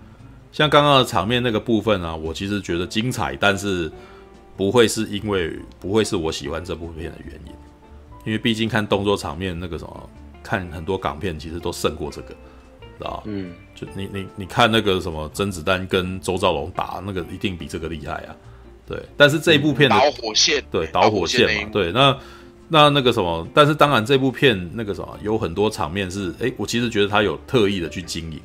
所以有的时候我会突然间看到一个，哎，那个很帅的瞬间经过这样，比如说他为了要把剃刀拳打到那个什么，那那那辆列车的最后面，没有？他突然间一个飞踢，对，然后当然那个飞踢很明显是是 CG 做的哈，我觉得，因为他速度做太快，所以那感觉起来反正有点像电动里面的电动里面的飞踢，你知道吗？对，那但是没关系，他有做出这个效果，这个效用来，那那他可是可能在港片里面他们不屑这样玩。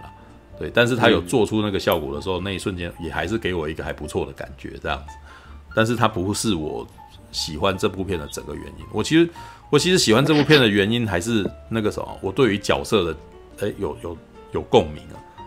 那什么共鸣？事实上，其实上气这个角色的故事，你知道吗？跟那些对话，事实上是我在人生当中其实也有也有经历的东西，所以我会有一点共鸣。对，为什么？因为。我觉得可能那个什么，你们可能比较不会，我我觉得史博可能跟陈佑都比较没还没有这种感觉啊。对，我觉得搞不好史博的家里面非常和乐，所以比较不会有这个问题。我不知道。你为什么会觉得史博家非常和乐？我不知道啊，史博，你家你爸爸会叫下吗？你爸爸妈妈会问你说你在外面到底搞什么鬼吗？会会会会在那边不会这么不会这么直接，会追问，然后会给你讲很难听的话吗？哦，不会讲难听。对，那你那你就那你就不是传统华人的那个啥，你你的家庭就不是。你爸妈比较开明啦，对，比较传统是。就是事实上，在一般的华人传统家庭，长辈讲难听话，不断的嫌孩子没有用，是一种常态，你知道吗？所以我在看上期的故事的时候，我的共鸣挺大。它里面的那些对话，其实都都是我日常生活会碰到的对话，你知道吗？不仅是尚气，奥卡菲娜所演的那个凯蒂也是。他早上去陪陪凯蒂吃饭，然后那个啥，你你们注意到这一场这一场饭，就基本上都是一那个什么长辈一直不断嫌弃后辈的过程。然后那个什么上气就要一一直不断的那个陪笑脸，然后奥卡菲娜那个什么就必须要一直不断的对抗他的那个爸爸妈妈，那他的妈妈跟他的奶奶，他妈妈就会就会在那边说你。那个什么读到哪里啊？那那个什么每天都出去鬼混啊？你这样子怎么行啊？怎么样？就真的从头念到尾，知道吧？然后接下来问阿嬷，阿嬷说：“你们你什么时候跟他结婚啊？知道吧？”每一个人全部都在为了你而设定那个啥，都觉得你过得不好，然后他都要想办法，他都要帮你设定你的未来，知道吧？你的你的生活就是一直不断的面临着这个压力，知道吧？对，那个我每次我我我的话是亲戚那边比较会这样，就是会一直帮你设定，对啊，一直一直说啊，你以后可以干嘛？对对对，然后你会觉得他你烦不烦？会帮你铺好，你会不会？你就会觉得我自己的，嗯，你会你应该就会开始。爸妈是不会，你会你你应该会一直感受这种压力，你烦不烦啊？对不对？对，然后我们的生活就是基本上就是这种状态。然后呢，他们就会说：“我为我我你怎么可以这样子反抗我？我是为了关心你而做这件事情的啊。”对，他的确是为了关心你，但是他给你的压力也超级大。然后，所以你很多我所遇到的朋友都很难跟他的家长住在一块。呃，初哥，你现在跟你的父母关系还是这样？你那你觉得我为什么现在在台北？我为什么没住在台中？对啊，为什么我为什么要在这边花费那么多的租金，然后在这边住在这里，然后而不回去？对，很多人没有办法跟家长住在一块。就都是这个原因，因为他只要住在那边，接下来就是一直不断的被，他就一直不断的读他，一直读不断的，然后念到你，念到你快要爆炸，然后你就要逃走，然后或者是你没有办法好好认真做什么事情，他一定要过来叫你帮他做什么，对你，你永远没有自己的时间，你知道吗？然后当你想要有自己的时间的时候，他就会怪你，你怎么可以这么不孝？你知道你怎么可以这样？我都是关心你，哎，什么东西都是他对这样子，你知道吗？嗯，那尚气为什么要逃离他爸？模就是这个原因，你知道吗？他爸爸已经叫他，他他爸他爸爸帮他设定好了一个他其实不太愿意做的未来。但是呢，当这个 当这个男生他要反抗他的时候，这个男这个爸爸就是混的比他好啊。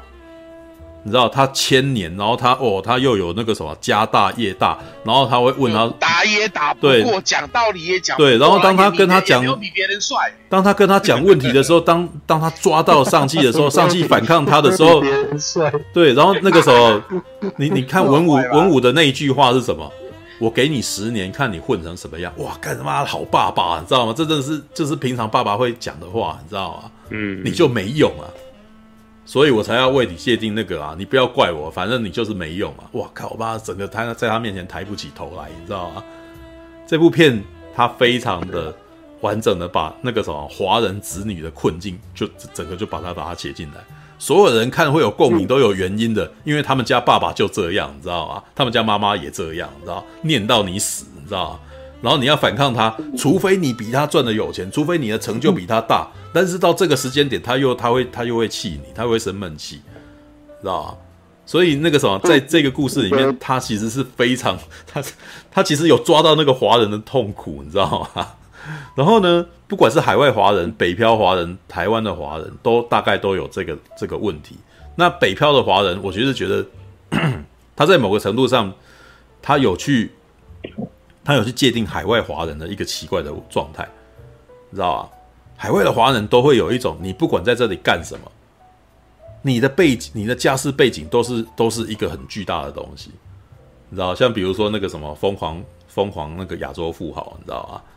在你在西雅图啊或者什么，你好像只是一个普通的中产阶级，但是呢，你爸爸妈妈可能是一个超级有钱人，你知道吧？很多很多在美国的 A B C 都有这种情况啊，他们背后都有一个超大金源在后面，你知道吗？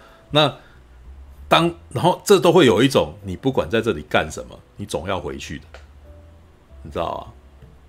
定义是在台北啊，对啊，那个时候我还记得，呃，我我我要我要分享一个那个什么我的私生活的问题。有一次呢，我就跟我家里面的人讲说，如果我在这边那个什么。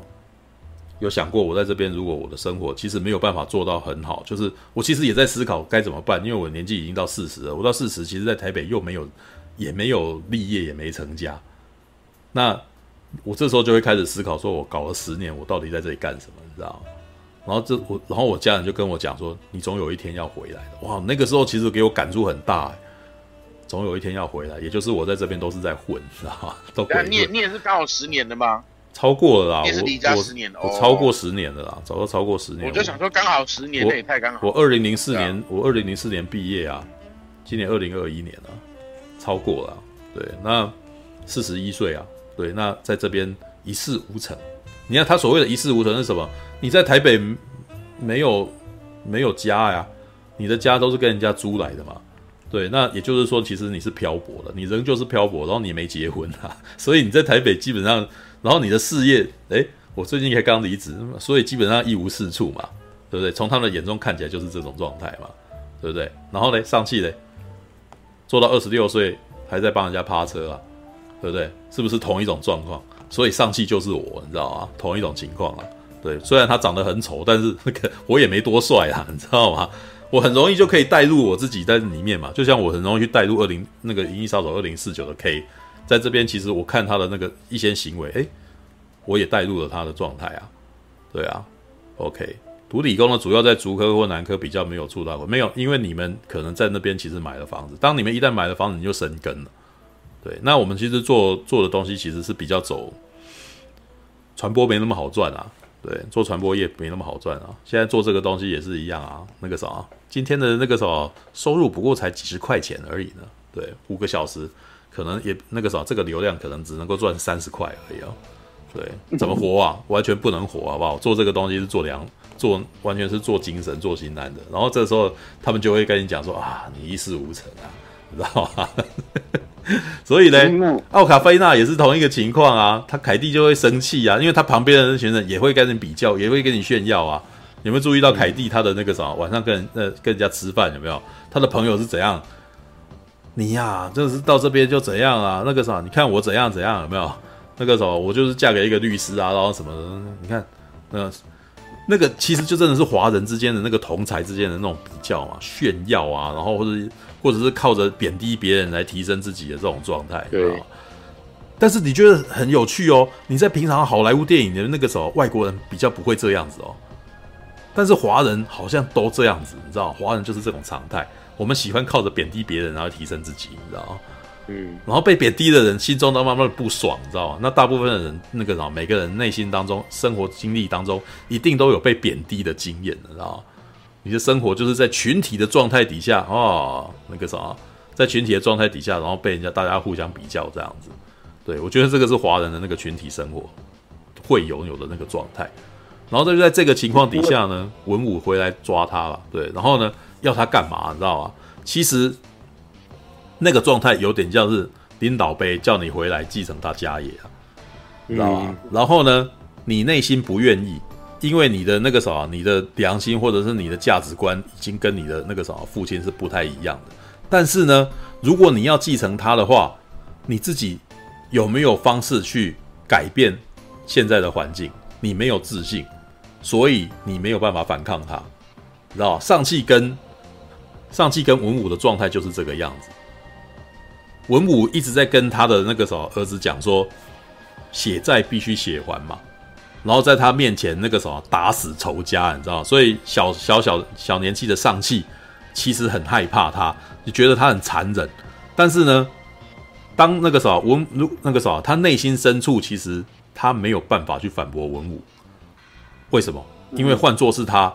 除了除了用这个方法，他不知道还有什么方法，你知道吗？所以他面对文武，其实都有一种，你知道，他他其实都有一种自卑，你知道吗？为什么？因为文武很成功，然后他虽然不认认同文武的文武的行为，但是呢，他的内心深处不知道，如果换作是他，他可能也会做跟文武一样的事情，所以他没有办法真的反驳他。所以在这一种情况底下，你会注意到他其实一直都没有办法，知道？那电影中怎么提供解套？电影中间提供解套就是妈妈那一边啊，知道？然后这个东西其实有展现在他们的武功上面。对，你如果注意到的话，那个什么文武的动作都是刚劲，你知道吗？都是去攻击别人的。对，那那个什么，他怎么他没办法进入大罗嘛？为什么？因为大罗的那个燕应力，他的太太哦，是用太极拳来化解他的刚劲，你知道吗？对，这个这个这一点就是有趣的。这一点事实上他是有把那个武功这个东西融入了他们的那个个性上面。所以这这在这一点上，我其实是给他好评的，因为上次我有看到这么做。是卧虎藏龙，卧虎藏龙里面你可以从动作当中去找出他的那个什么个性来。每一个人的招数有个性，对。那这边分的比较简单，但是其实他还是讲的很清楚，对。因为文武是一种靠力量去服别人的，所以他都是刚劲，他都是他都是攻击别人，对。然后他妈妈呢，他妈妈是用太极劲的，他太极劲就是化解别人的那个什么，化解别人的刚劲，所以文武怎么样都进不了大罗。对，但是文武也被他妈妈给化解了嘛，他他的力气也被他妈妈消除了，所以文武也放下了十环，跟他在一块，而且找到了他的幸福。但是这个故事到最后是一个悲剧，因为最后，呃，应力他必须，他既然那个什么把文武的那个戾气给化解，接下来他必须要去面对那个什么文武在外面的仇家，所以他其实用他自己以他自己一人之力去抵挡所有那些仇家，最后死掉嘛。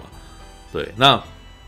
所以回来的文武就是很伤心啊，决定重拾十环，重重拾十环以后，然后那个什么，他更相信说啊，我当时错了。如果我当时十环没有拿，没有那个什么，我没有，如果没有放弃十环的话，我的太太就不会死。对，所以他再一次觉得说他应该要做血债血还这件事情，所以他就再重组十环帮嘛。所以他没有，他故事没有讲到那么清楚，但是你大概可以知道。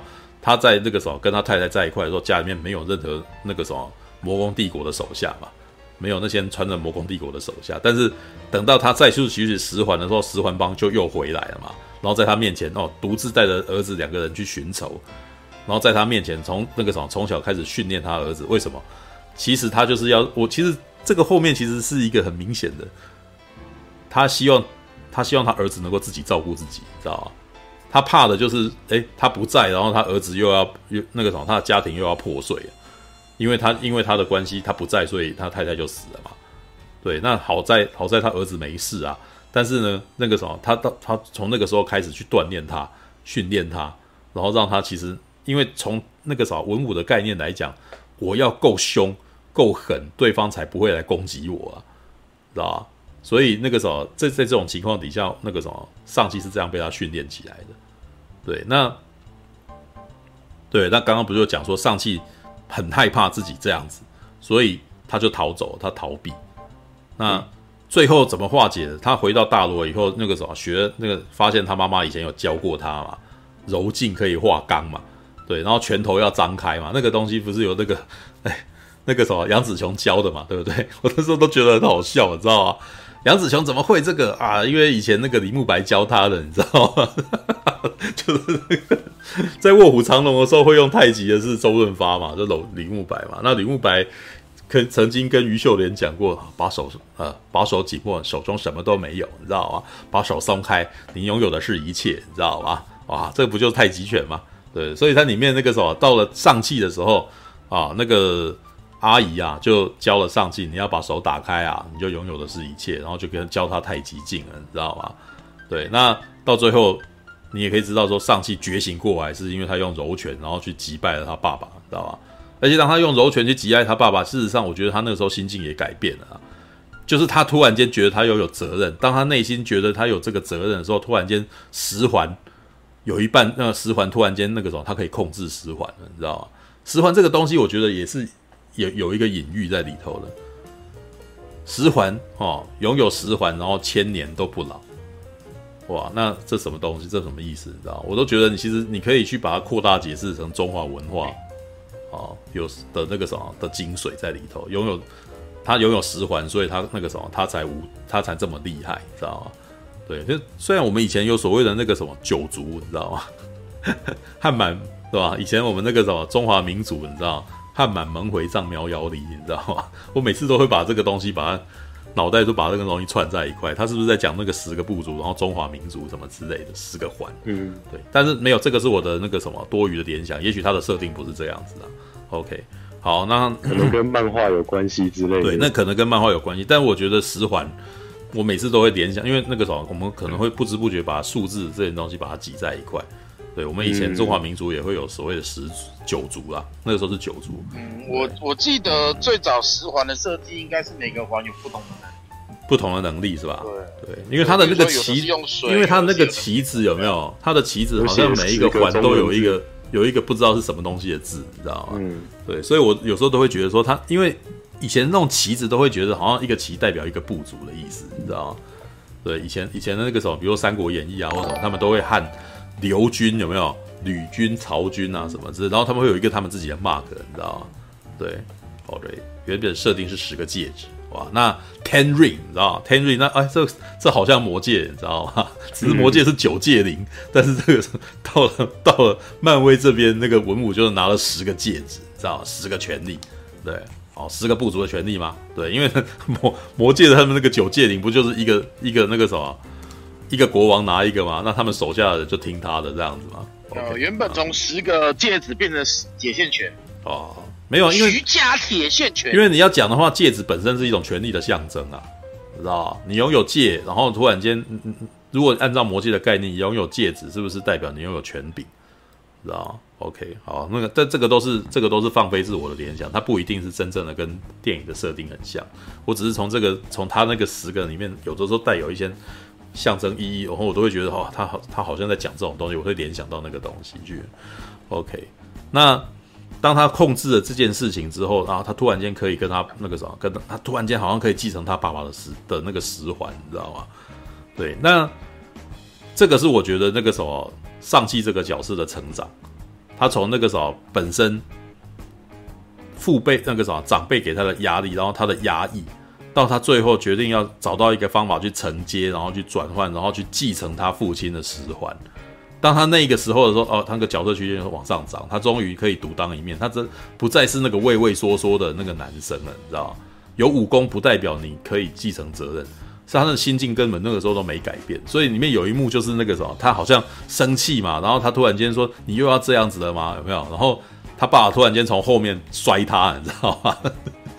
然后摔他的时候，他那个时候我们那个留言板也有在讨论说：“哇靠，他对他妈妈就脸贴脸在那边跳贴面舞。”对他儿子就这么凶哦，这样子，然后对对对妈妈才脸贴脸哦，对对儿子就直接过肩摔，你知道吗？对，然后就是那个时候他不是讲说你还要装多久，你知道吗？事实上，那那个爸爸给他的那个意思就是说，你基本上你呃没有办法承担责任，不要假装自己可以承担责任，你知道吗？对，我觉得那个到最后他真的要承担责任的时候，那个戒那个十环才真的在他手上。OK，这个是。上气的部分，但是呢，这部片里面那个什么，这不是这部片里面最动人的部分啊。这部片里面最动人的部分就是绝对是梁朝伟，这文武的部分。对，文文武的部分，事实上，老实说啦，如果按照一般电影来讲的话，文武这个角色会是一个很很坏的反派，就是啊，一个很坏的父亲啊，然后一直不断给儿子责任啊，然后这个责儿子逃脱不了啊，像那个比如说那个什么。如果你有看过那个梅尔吉伯逊的《英雄本色》，你知道吗？对，里面《英雄本色》里面的那个英国国王，你知道长腿哦，长腿约翰还是什么？然后就在里面，其实就是一个一直不断给儿子那个什么很大压力，然后就看到他就打他，然后看不起他，然后就是觉得他超没用的一个人，这样一个非常严厉，然后又无情残酷的父亲。可是呢，找梁朝伟来演，很明显就是不希望文武是这样子的人。那梁朝伟在过去的角色形象一直都是一个深情的男人，你知道吗？如果我没弄错的话，我觉得这可能是梁朝伟第一次演爸爸这种角色，你知道？他过去都不是演这种角色，他过去都是演深情的男人，你知道？或者是，或者是如果他演那个什么《无间道》那种，他也只是演演个单身汉什么的。我很我我好像是第一次看到他有他有儿子，你知道？他就算之前演那个汉奸，你知道那个 那个什么那个李安的片啊，哦。他在里面也也是一个单身汉啊，有太太，有呃色戒，他虽然有太太，但是什么？但是他还是没有儿子嘛。对，这是第一次，我好像第一次看到他有演有他变成长辈，然后必须要去面对他儿子，你知道吗？嗯，对这一段我记得梁朝伟的反弹讲说，嗯、他为什么从来没有接演过爸爸的角色，是因为他其实对爸爸的印象很淡，所以他没办法演爸爸。是，他好像有这样讲。OK，好，那关于傅满洲这个东西，其实这呃，这不是傅满洲啊，他是满大人啊。对，好。其实这个什么漫威的设定是把满大人这个设定拿掉了，他在里面有提到，就是那个什么文武啊，就是他名字叫文武嘛，徐文武。那那个什么，就我觉得那段也蛮好笑，就是晚上的时候把他的那个儿子跟女儿都找回去以后吃饭，你知道？然后吃饭的时候就讲说那个，哎，那个什么，你知道吗？以前那个什么，他们找了一个人来模仿我啊。结果没想到用的名字竟然用满大人这个名字之类的，知道吗？然后过了不久，满大人后来就出现，就在牢房里面被他抓起来，你知道吗？对，就是我们班金斯利，知道吗？好，来那个什么文呃，继续讲那个文武的部分呢、其实其实那个什么这部片呢、啊，几乎可以叫做文武传，你知道吗？上期的部分很比较边边，很大一部分一直在讲文武，他到底是怎么样认识那个什么他的太太。然后他怎么样开始？哎，那个啥，就是他本来只是一个征服王，然后到最后他已经遇到这个女人以后，他就他就放下了征服，他找到幸福了，啊，找到幸福。可是接下来就是我刚刚讲到，他遇到那个啥，他家那个啥遇到遇到问题了，他的那个家人就哎有人死掉，这样印帝就死掉。那但是印帝死掉以后，他。等于就像是一个从来没有尝过幸福的人，然后这个幸福突然间降临，然后短短几十年，然后突然间离他而去。当他离他而去的时候，哇，这个这个痛苦无以复加，你知道？因为他过去从来没拥有过，突然间拥有，然后又失去以后，突然间就没有办法再再单独，再没办法再孤独了，你知道吗？之前是不知道有伴，但是有伴以后就消失以后，他再也没办法忍忍受这种事情。那。呃，我其实觉得那个时候啊，这个故事里面把那个文武这个角色其实描绘的残酷、严厉，但是呢，他不是无情的人。你要怎么说呢？因为你如果只看那个片子里面的话，就是呃，他是一个会在儿子手打到很痛的时候，然后跟他说今天可以了的一个爸爸，然后他会带着他回去，然后帮他的手包扎，然后跟他。很温情的跟他讲说怎样怎样怎样的人，知道吗？虽然他有他自己的价值观，但他不是不理小孩的人，知道吗？所以从这边的那个什么铺排，你可以发现那个什么文武这个人是他是爱他儿子的。然后呢，在他长大那个什么十年之后，然后把他找回去，有没有？他儿子顶撞他，我其实觉得啦，其实。因为那个时候，我们已经看到很多那个什么他温情的片段，所以这个时候会比较愿意为他着想，知道吧？你看，以文武的情况，你知道吗？你你家的儿子顶撞你，然后在一群人面前诋毁你，然后你给他过肩摔，但是呢，你没有给他，你没有给他很一个好看。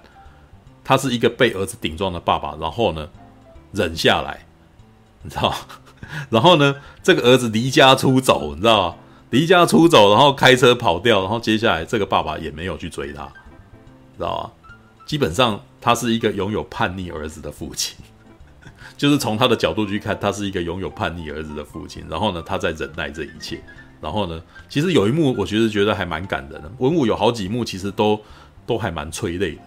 像有一幕是他那个什么，一直在说他的太太在呼唤他，就一直听到他的那个呼唤，然后听到那个什么，听听到那个幻听，你知道吗？对，然后当他看到听到幻听的时候，然后那个外面的那个什么剃刀犬，你知道，那个白人突然间叫他一声，然后他突然间醒悟过来，然后望着剃刀犬的时候，他眼中含泪，你知道，哇，那一段我突然间觉得，哇，那个梁朝伟演得非常的有，非常的深情，你知道，演到后来我突然间觉得梁朝那个文武好可怜，知道吗？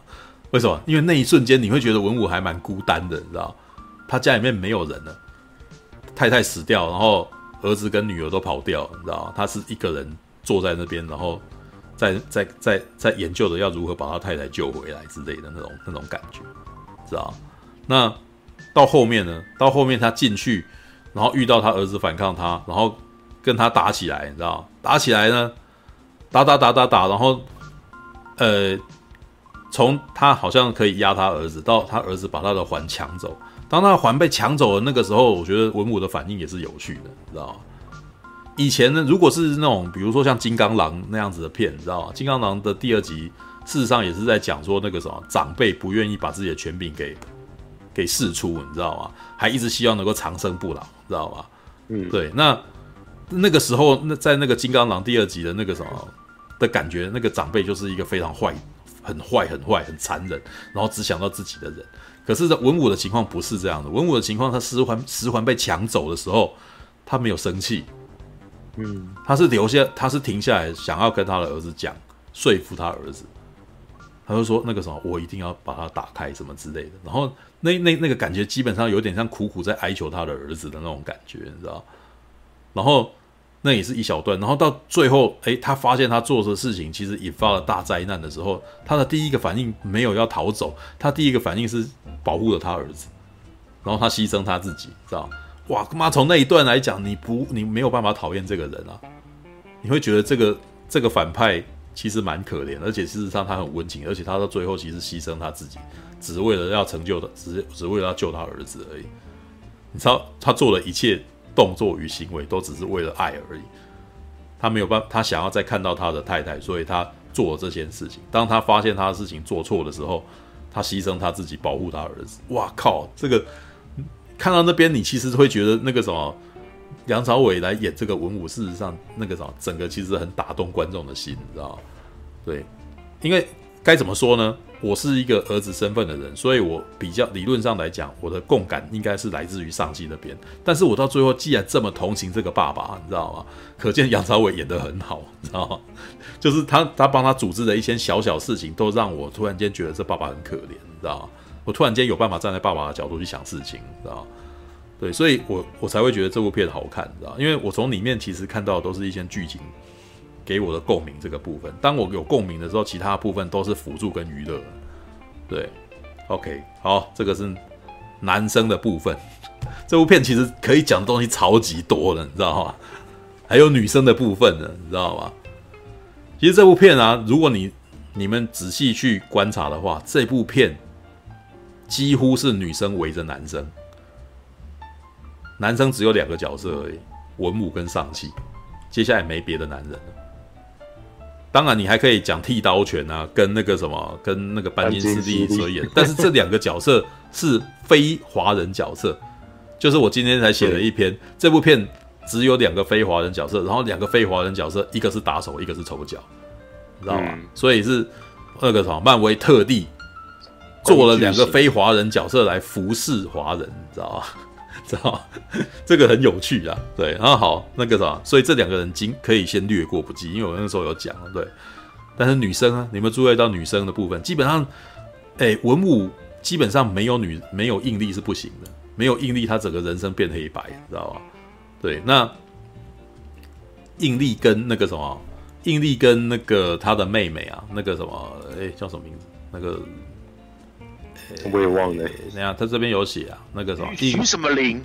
哎，不是不是，徐夏玲吗？不是，徐夏玲是妹妹，应男，杨紫琼所演的那个角色叫应男。哦哦，你哦，你说的是那个？对对对，陈法拉跟杨紫琼哈，就是这对姐妹。我觉得这两个姐妹所代表的是华人世界里面的旧时代女性，你知道吗？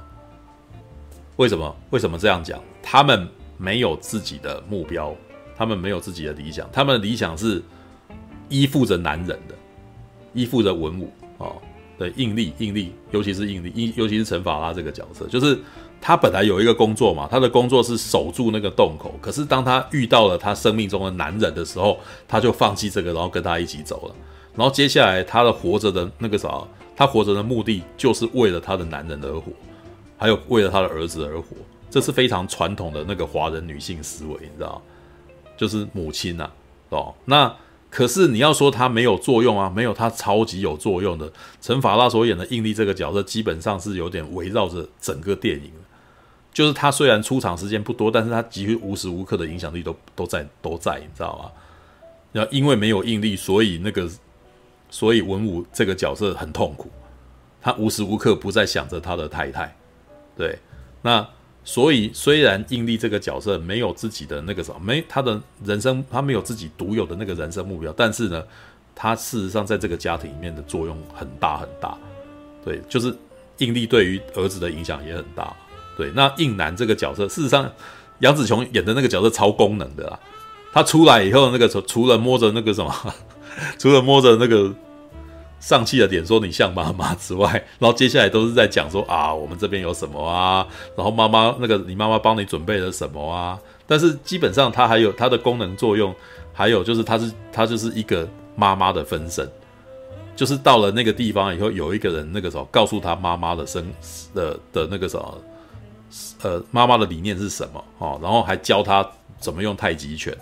对，他们教他这个东西，事实上就是他妈妈的东西，只是由妹妹来帮他把那个什么，把这个任务把它执行完成，传承传承的那个什么，就是帮他把它完完完美化，就把它把它完整了。对，所以映丽跟印南，你可以把它视为是同一个时代的人，她就是古，她是旧时代的女性。然后呢，新时代的女性是谁嘞？新时代的女性应该是那个什么奥卡菲娜所演的那个凯蒂。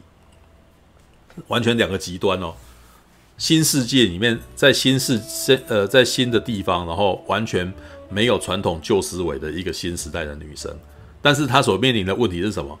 她找不到她自己人生要做的事情，因为她没有，她没有要依附男人，哦，她也没有，她也没有找到她自己的理想，所以她有点得过且过，过一天算一天，然后寻找快乐，然后，但是然后她也被批判嘛，到底该怎么办？但是这部电影后来给她一个解释。生命自会找到出路的，你知道，你不要着急，嗯，先享受人生，感受人生。但是你也许在你感受人生的过程当中，你会找到你人生要做的事情。他其实要讲的是这个啦，因为他没有，他也没有，他会有一种焦虑啊，因为旁边人好像都要干什么，都在告诉你人生该怎么做了，然后还嘲笑你，然后你是不是你是不是很糟糕啊，什么之类的。但是他呃。电影给他的解释就是说，诶，因为他跟着跟着上去去冒险，并不是他人非要去做的事情嘛。但是他自己想要去做这件事情，跟着他走，然后不知不觉，然后就发现自己拥有射弓箭的特殊能力，有没有？他找到他人生的方向了，他是一个弓箭手，知道吗？但是这个什么，这有点像是什么，你知道吗？你都去试看看，然后也许你在试这个东西的这个东西，诶，我有这个才能，诶。我好像是做这个东西的，我好像很适合做这个哦。于是你就找到你自己人生的目标。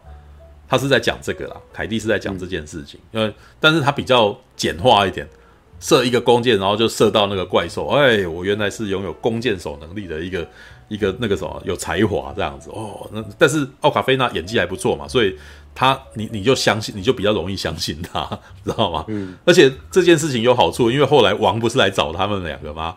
于是奥卡菲娜就跟上级在一块去找到，就就进到复仇者联盟的基地里面去了嘛，对不对？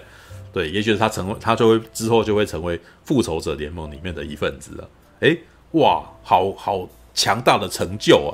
哦，你早早你早早决定人生，可能你就没有这个成就。可是你你多试看看，你有一天有可能会成大事之类的。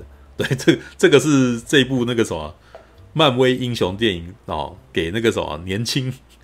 给年轻女性的一个那个什么一个梦啊，一个梦。因为老实说你，你你如果真的在台湾那个什么，这是不一定的哦。但是呢，你不是怎么知道呢？所以他是给一些刚刚毕业新鲜人，给他一个希望这样子。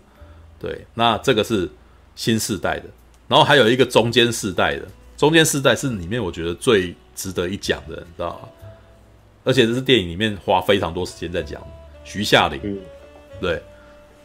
其实我觉得那个名字还蛮有趣的，你知道吗？哥哥叫上气，妹妹叫下灵，你知道吗？气对灵，然后上对下，知道吗？这个他们名字其实原来还有对仗，你知道吗？对，然后夏灵的情况比较可怜，你知道吗？夏灵的情况就是她生在一个传统人的那个家里面，可是她有些拥有现代化的心灵，所以他很痛苦，你知道为什么？因为爸爸都不理她。爸爸只训练哥哥，然后不理他，你知道？所以呢，里面有一段是什么？他自己他自己训练他自己嘛？对，那这部片其实很励志嘛。那个什么，一个自己训练自己的女孩子，然后武功也可以很厉害啊。对啊，不那个啥，就是这其实有点女权啊，知道？女生可以当自强啊，女生不一定要男生告诉你要怎么做，你才要怎么做，你自己可以决定你自己人生的方向。这这个是很明显，他几个那个练拳的蒙太奇，然后练到很厉害，就告诉你了。然后呢，哇，这边还挺励志的哈。那个啥，他说他十岁的时候等那个啥等哥哥，然后哥哥就跑了，然后他就在那边等了六年痛苦的日子，然后最近离家出走哈，离家出走就去澳门。就成为了那个什么地下格斗界的那个什么的女王，你知道吗？哇，那他们进到那个什么格斗地下格斗场，原来老板是妹妹啊，哦，是徐夏玲，哇，说那个里面还有一段吐槽，说哇，你也就你你十六岁就出来弄啊，这样厉害，你知道吗？哦，可是你知道吗？诶，大家可能看一看就算了，你知道吗？但是你你们注意到这里面有很大的那个什么，一个非常有趣的事事实，你知道吗？妹妹在外面混的比哥哥好。知道吗？哎，你看上车在上期在洛新洛呃在洛杉矶干什么？趴车十年，你知道吗？嗯，然后妹妹呢，十六岁出道，然后等到回来到澳门的时候，她已经是她已经是一个那个什么地下格斗场女老板，你知道吗？哇，那个妹妹组织力比哥哥强吧？你知道吗？混的比哥哥好。当单讲那个什么生活待遇，她应该混的比他强，你知道吗？她的事业比哥哥成功太多，知道吗？这也难怪，后来那个什么，把所有的危机解决以后，十环帮变成了妹妹，那个什么徐夏玲在经营，知道吗？对对，你看，你你觉得是哥哥比较会经营，还是妹妹比较会经营？当然是妹妹比较会经营，妹妹可是有经营过地下格斗场，哥哥爬车十年呢，然后哥哥哪有组织能力？哥哥当经理都没办法，知道吗？对，但是妹妹可以，妹妹绝对是可以当总经理等级的人呐、啊。你知道吗？这 这部片其实到后面就告诉你说，女生比男生强很多啊，你知道吗？就如果你要讲事业心，或或者是那个组织能力的话，那个什么哥哥只懂打架跟操纵十环而已啊。对，但是妹妹的那个什么绝对有办法当 CEO 的，你知道吗？这 这一段其实后面其实很，其实还蛮励志，你知道吗？而且你会发现这部片基本上女生都比男生强啊。对，然后都是男都是女生在打理很多应该要做的事情，然后男生只懂打架而已。OK，、嗯、那可是呢，徐夏玲这样就好了吗？其实我觉得她在里面有一幕，其实我其实觉得他还是让这个角色是有层次的。对，徐夏玲到最后的那个什么幕后，呃，那个什么隐藏片尾里面有一幕，不是他在拆他家里面他房间的东西吗？对，然后你可以从他的房间就知道他以前是个叛逆少女。知道吗？对，就是喜欢在房间贴各种那种对自己喜欢乐团的，对他贴一些很很特别的东西，你知道吗？然后，可是当他把它拆掉的时候，你有没有注意到他那他的那个眼神？事实上是有点惆怅，有点有点伤心的，嗯，他有点难过，你知道吗？但是老实说，我从这个难过去读什么，你知道吗？徐夏玲事实上其实还是很伤心，他爸爸过世，你知道吗？然后他其实，你你有没有注意到，爸爸从头到尾很少跟女儿讲话？哦，对啊，他前面不是说他连看都不想看，连看都不想看他。然后爸爸有一个理由嘛，就是怕看到女儿会想到他太太，想到妈妈。对对对对，对。但是这对女儿有多不公平啊？这对女儿很不公平，你知道？女儿她只是被被生出来而已，就要遭受这样子。所以对女儿来讲，她就是一个缺乏爱的女孩啊。嗯，她嗯，所以你到最后，我觉得那个里面有一幕不是上气，呃，过来的时候，然后那个啥。呃，妹妹其实大概从她的眼神就知道说爸爸死掉了，你知道吗？嗯，然后他那他也是卖一个时卖一就有卖一个镜头给他，让那个什么，让夏玲眼神眼神其实有透露出一个悲伤，你知道吗？那这个悲伤其实想一想还蛮悲伤的。其实也就是说，爸爸直到死，这个女儿事实上都没有体会到一丝爸爸对她的感情。嗯，哇！可是这个女儿事实上是爱着她爸爸，她很希望爸爸疼她，你知道吗？这一段还蛮伤心的。对，虽然到最后她是继承了爸爸的十环帮，但是呢，她内心永远都有一块缺口，是她从来没有跟爸爸好过，你知道吧？然后爸爸永远就离开她，知道？但是爸爸对上戏有温情哦，爸爸的温情全都在上戏那边，你知道吗？嗯、这完全是一个重男轻女的父亲嘛。对啊，嗯，对，虽虽然呃虽然那个什么，你可以他有一个他不去接近他妹那个女儿的理由，但是这个不去接近他女儿的理由，事实上是自私的，啊、嗯，他没有他没有爱他，感觉起来是找一个理由不去碰他，你但是女他的女儿从此就是没有接受过父爱，你知道吗？这一段如果他如果编导或者制作群还想要去发展的话，也许最后上气可能会跟夏玲会有问题，就是会会决裂，可能会有决裂的问题。为什么？因为因为夏玲可能会很恨上气。这边的那个什么，在这一集里面上那个什么夏玲对于上气的的生气还在可爱阶段呢、啊，你知道吗？就是打一打和好的那种状态，嗯，就是。但是事实上，那个时候妹妹绝对有很很很好的理由去去恨他哥哥，因为他丢了他六年，对。然后呢，他恨，他也很好的理由去恨他，恨他哥哥，可能因为他爸爸只爱他哥哥，你知道吗？那个那个感觉是其实是可以，如果你要经营的很黑暗的话，他可以把这一这一幕，他可能变成坏人，对。那看以后要不要玩了，因为他这边埋了一个阴影在里头，就是虽然小，但是。你们如果注意到的话，他到最后可能会会长成很大的黑暗，对，就看编导要不要继续玩下去。对，大概、嗯、其实大概就这样吧。其实我可以讲的部分大概也就这些了，就是啊女性的部分，然后刚刚外国人的部分稍微讲一下，对，然后打架的部分也讲了，男生父子情的部分也说了，这样，对，就连母亲拳法，对，好像是这样。但是你 母亲好像几乎也几乎没有跟夏琳有什么互动。你只能够说，可能母亲死的时候，那个什么夏琳太小，就还是可能还是个婴儿什么之类的。嗯、对，就就是互动的部分只有回忆片段，就是他们小时候。对啊，那那那夏琳，那感觉起来夏琳更可怜。他他从小没有接受过母爱，因为妈妈在很小的时候就死了。那唯一的一个亲人完全不理他。哇，那这这种寂寞真的蛮可怜的，你知道吗？然后唯一感觉起来会理他的哥哥丢了他六年。哇，干这个。好惨，你知道吗？好可怜，知道吗？好吧，OK，好吧，这个是上戏的部分。那个什么，讲到了三点三十九，我看我真的是坚持要把它讲完呢。靠，就是 那个什么，马大是不是已经睡着了？对，困体。对，应该是睡，应该应该是睡着了。可以玩洛基梗，哎，我也觉得，我觉得洛基可能跟夏玲很有话聊，知道吗？洛基也是一个觉得自己得不到关爱的那个什么的老二，你知道吗？对，就都都都觉得好像都是哥哥接受到大家最多的疼爱。对，那那个什么，搞不好洛基可能会跟徐夏玲，对，两个人串通变反派，我觉得还蛮有可能。我刚刚在上厕所啦，宝贝啊。哦，没有，我要结束了。嗯。我被我被 N，我要 N。我我想一下有没有什么优点是你没有讲到的。嗯哼。嗯。梁朝伟的部分，对了，应该是蛮完整的啦。啊，优点其实不少，说实在的。对啊，所以我才说，嗯、大家其实还是可以去看的。我讲了三，啊、我讲了三大块。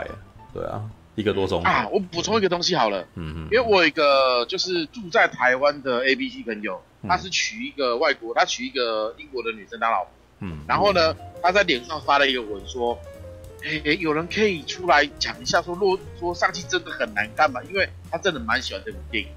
上戏很好看啊，对啊，我从里面就是呃，因为他本身就是一个呃没呃，他就是在接触外国文化，他连老婆都是外国人的情况下，他就比较接近我们所认知的，就是例如说住在国外的华人那种感觉，嗯，所以他完全不会有那种我们讨厌的感觉的情况下，那就表示说，其实漫威在这一次的政策，这一次的选择其实也算正确，因为没有让，因为毕竟。毕竟住在台湾嘛，我只能从这些角度去分析，嗯，没有，也就是他们选择的策略跟方向应该是没有嗯，对啊，All right，OK，而且现在接下来好像，嗯。嗯，因为他其实他其实整部片没有一直很硬要去跟那个漫威宇宙联动，就是，他对，其实是可以当成一个独立作品，这其实是我觉得这部片的优点，因为他可以好好的讲一个故事。然后，就算有一些连贯，那那个反而其实都是一件非常皮鸡皮蒜毛的事情。就是比如说网友出现，但是这部电影超级不重要，就很路人，你知道吗？嗯，对啊，对，还有膝关节去客串 膝关节？什么膝关节去客串？啊，你你不觉得那个呃那个格斗擂台的主持人壮壮很像膝关节吗？还好啊，他哪里像？哎、欸，我觉得很像。会喜欢没有那啊那边有一个小梗，你知道吗？那边有一个小梗，就是告诉警告大家不要随便乱签东西，你知道吗？对啊，哦，上电梯然后就签签了以后干，你刚刚签卖身契要去打人，你知道吗？对，同意书你已经签的，对，他同意已经签同意书，妈，我那时候笑，干妈那个什么，这告诉。我所有华人不要随便乱签东西，你知道吗？华人很喜欢看不看，连看都不看就签东西，你知道吗？对，好吧，对，没有我我我真是真心觉得徐夏玲很厉害啊。对，十六岁能够那个掌掌握地下格斗技场，所以他绝对比他哥哥还要厉害很多，你知道 CEO 的个性，他其实 CEO 的找到二煞了，对，OK。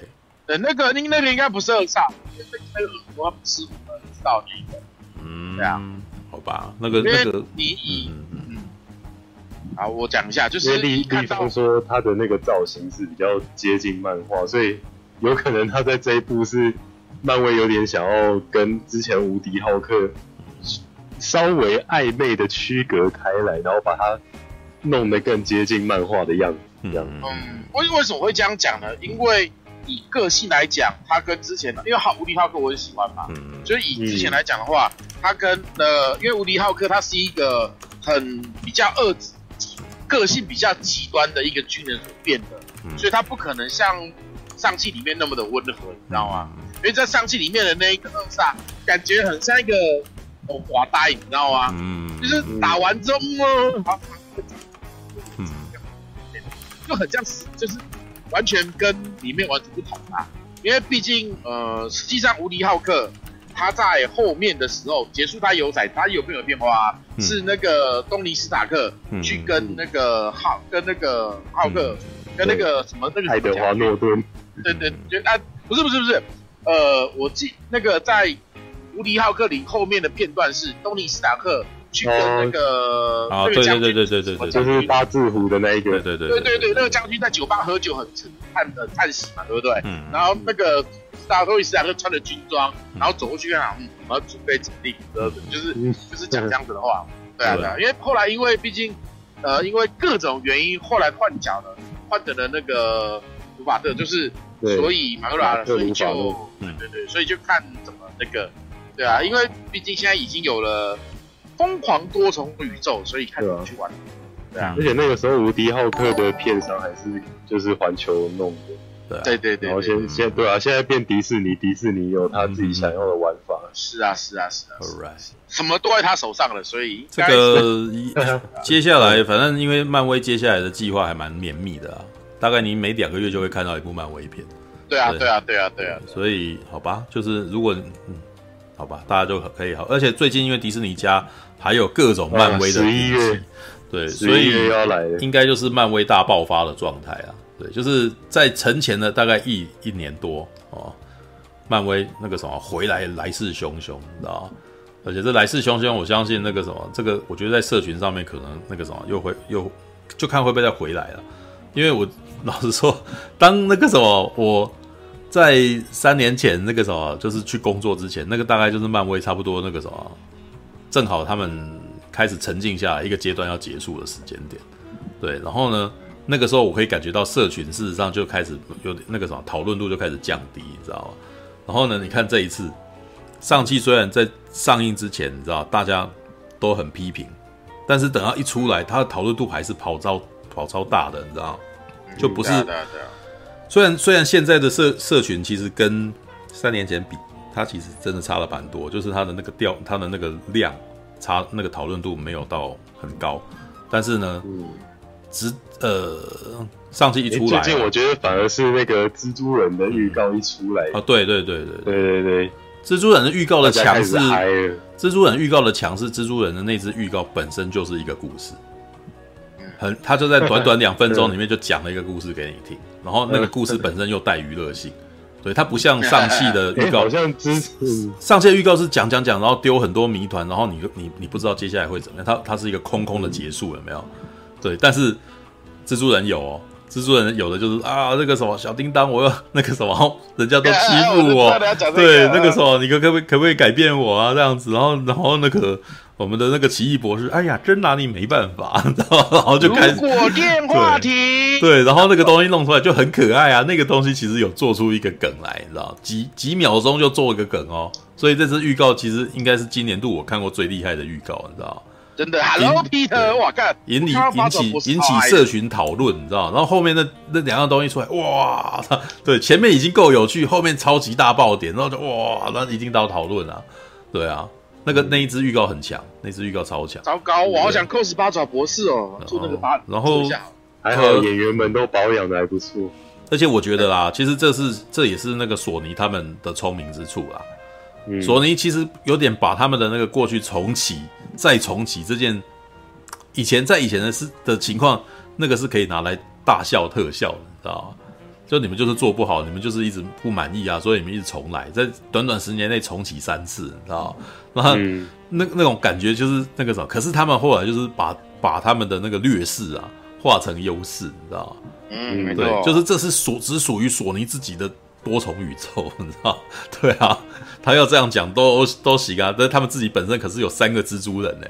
哦，还不止三个哦，但那个什么，你看他新宇宙就有几个蜘蛛人。猛毒也算啊，还有猛毒啊，对对，对，就猛毒那也是一个宇，它也是一个世界观啊。哇，那这这些东西凑在一块就是多重宇宙了呢，对吧、啊？所以他玩这个东西其实是属于他自己的多重宇宙，别人那个可不是漫威的多重宇宙，那是他们自己的多重宇宙，你知道吗？对啊，那我觉得啦，索尼不会把蜘蛛人这个版权，绝对不会把这个蜘蛛人这个版权放弃掉了。他会牢牢的抓住，绝对不可能，好不好？对，对啊，他他现在把这个多重宇宙拉回来，其实也是有点不想要把鸡蛋放在同一个笼子里面了。就算是我们现在这个跟漫威相连的这个蜘蛛人，他最后可能不会跟索，那可能那个什么不不没有办法继续留着。对，那但是他开了一个多重宇宙，是不是代表很有可能也可以有别的别的蜘蛛人出现？知道吗？嗯，聪明好不好？超超超级聪明。对，然后 华纳也是在玩这个啊。华纳大概从那个什么，他们的那个大概他们电视版已经开始玩那个多闪点，已经在玩多重宇宙这个东西嘛。对，那你现在从那个闪电侠他的这个电影，你就可以感觉起来，哇，蝙蝠侠可以不止一个嘛，你知道吗？嗯，甚至超人也可以不止一个，知道吗？超人也很多啦，对，那个那个之前那个闪电。电视那个把所有超人都拉完那一段，真的对啊，很嗨啊，超嗨的啊！那那个时候很好玩啊，对不对？没有想过可以这样子玩嘛，对不对？没有，也没有人规定，但是从那边开始，也没有人规定说这世界只有可以只有一个宇宙而已啊。对啊，对啊，华纳终于走出自己的路了。没有，呃，这个其实还是要花时间铺陈的，因为如果你在二十年前讲这个，大家会觉得很痛苦，你知道吗？就有点像一开始就那个劈头就给你正义联盟那种概念，你知道吗？大部分人搞不清楚状况。对，但是像现在的情况是，大家世人已经习惯了蜘蛛人，世人也已经习惯了很多超级英雄，然后世人已经发现了有两三代的蜘蛛人，然后也还有人在怀念第一代蜘蛛人。然后 OK，我们那我们现在要把他叫回来，那大家举双手欢迎啊，OK 啊，很好啊，嗯、对不对？就是我，对啊，对啊，OK。我目前不承认那个山姆雷米以外的蜘蛛人。山姆雷米那个，哎，我们那个世代其实第一代蜘蛛人真的太厉害，我们那个时候那等于是把超级英雄。该怎么说呢？蝙蝠侠是一个世代啊，蝙蝠侠玩到极冻人之后就冷冻了嘛，对不对？对对。那后面的那个 X 战警，事实上 X 战警是 极冻人就冷冻，冷冻没有，他大概到一九九八年。你讲了一个极冻人的双关笑话。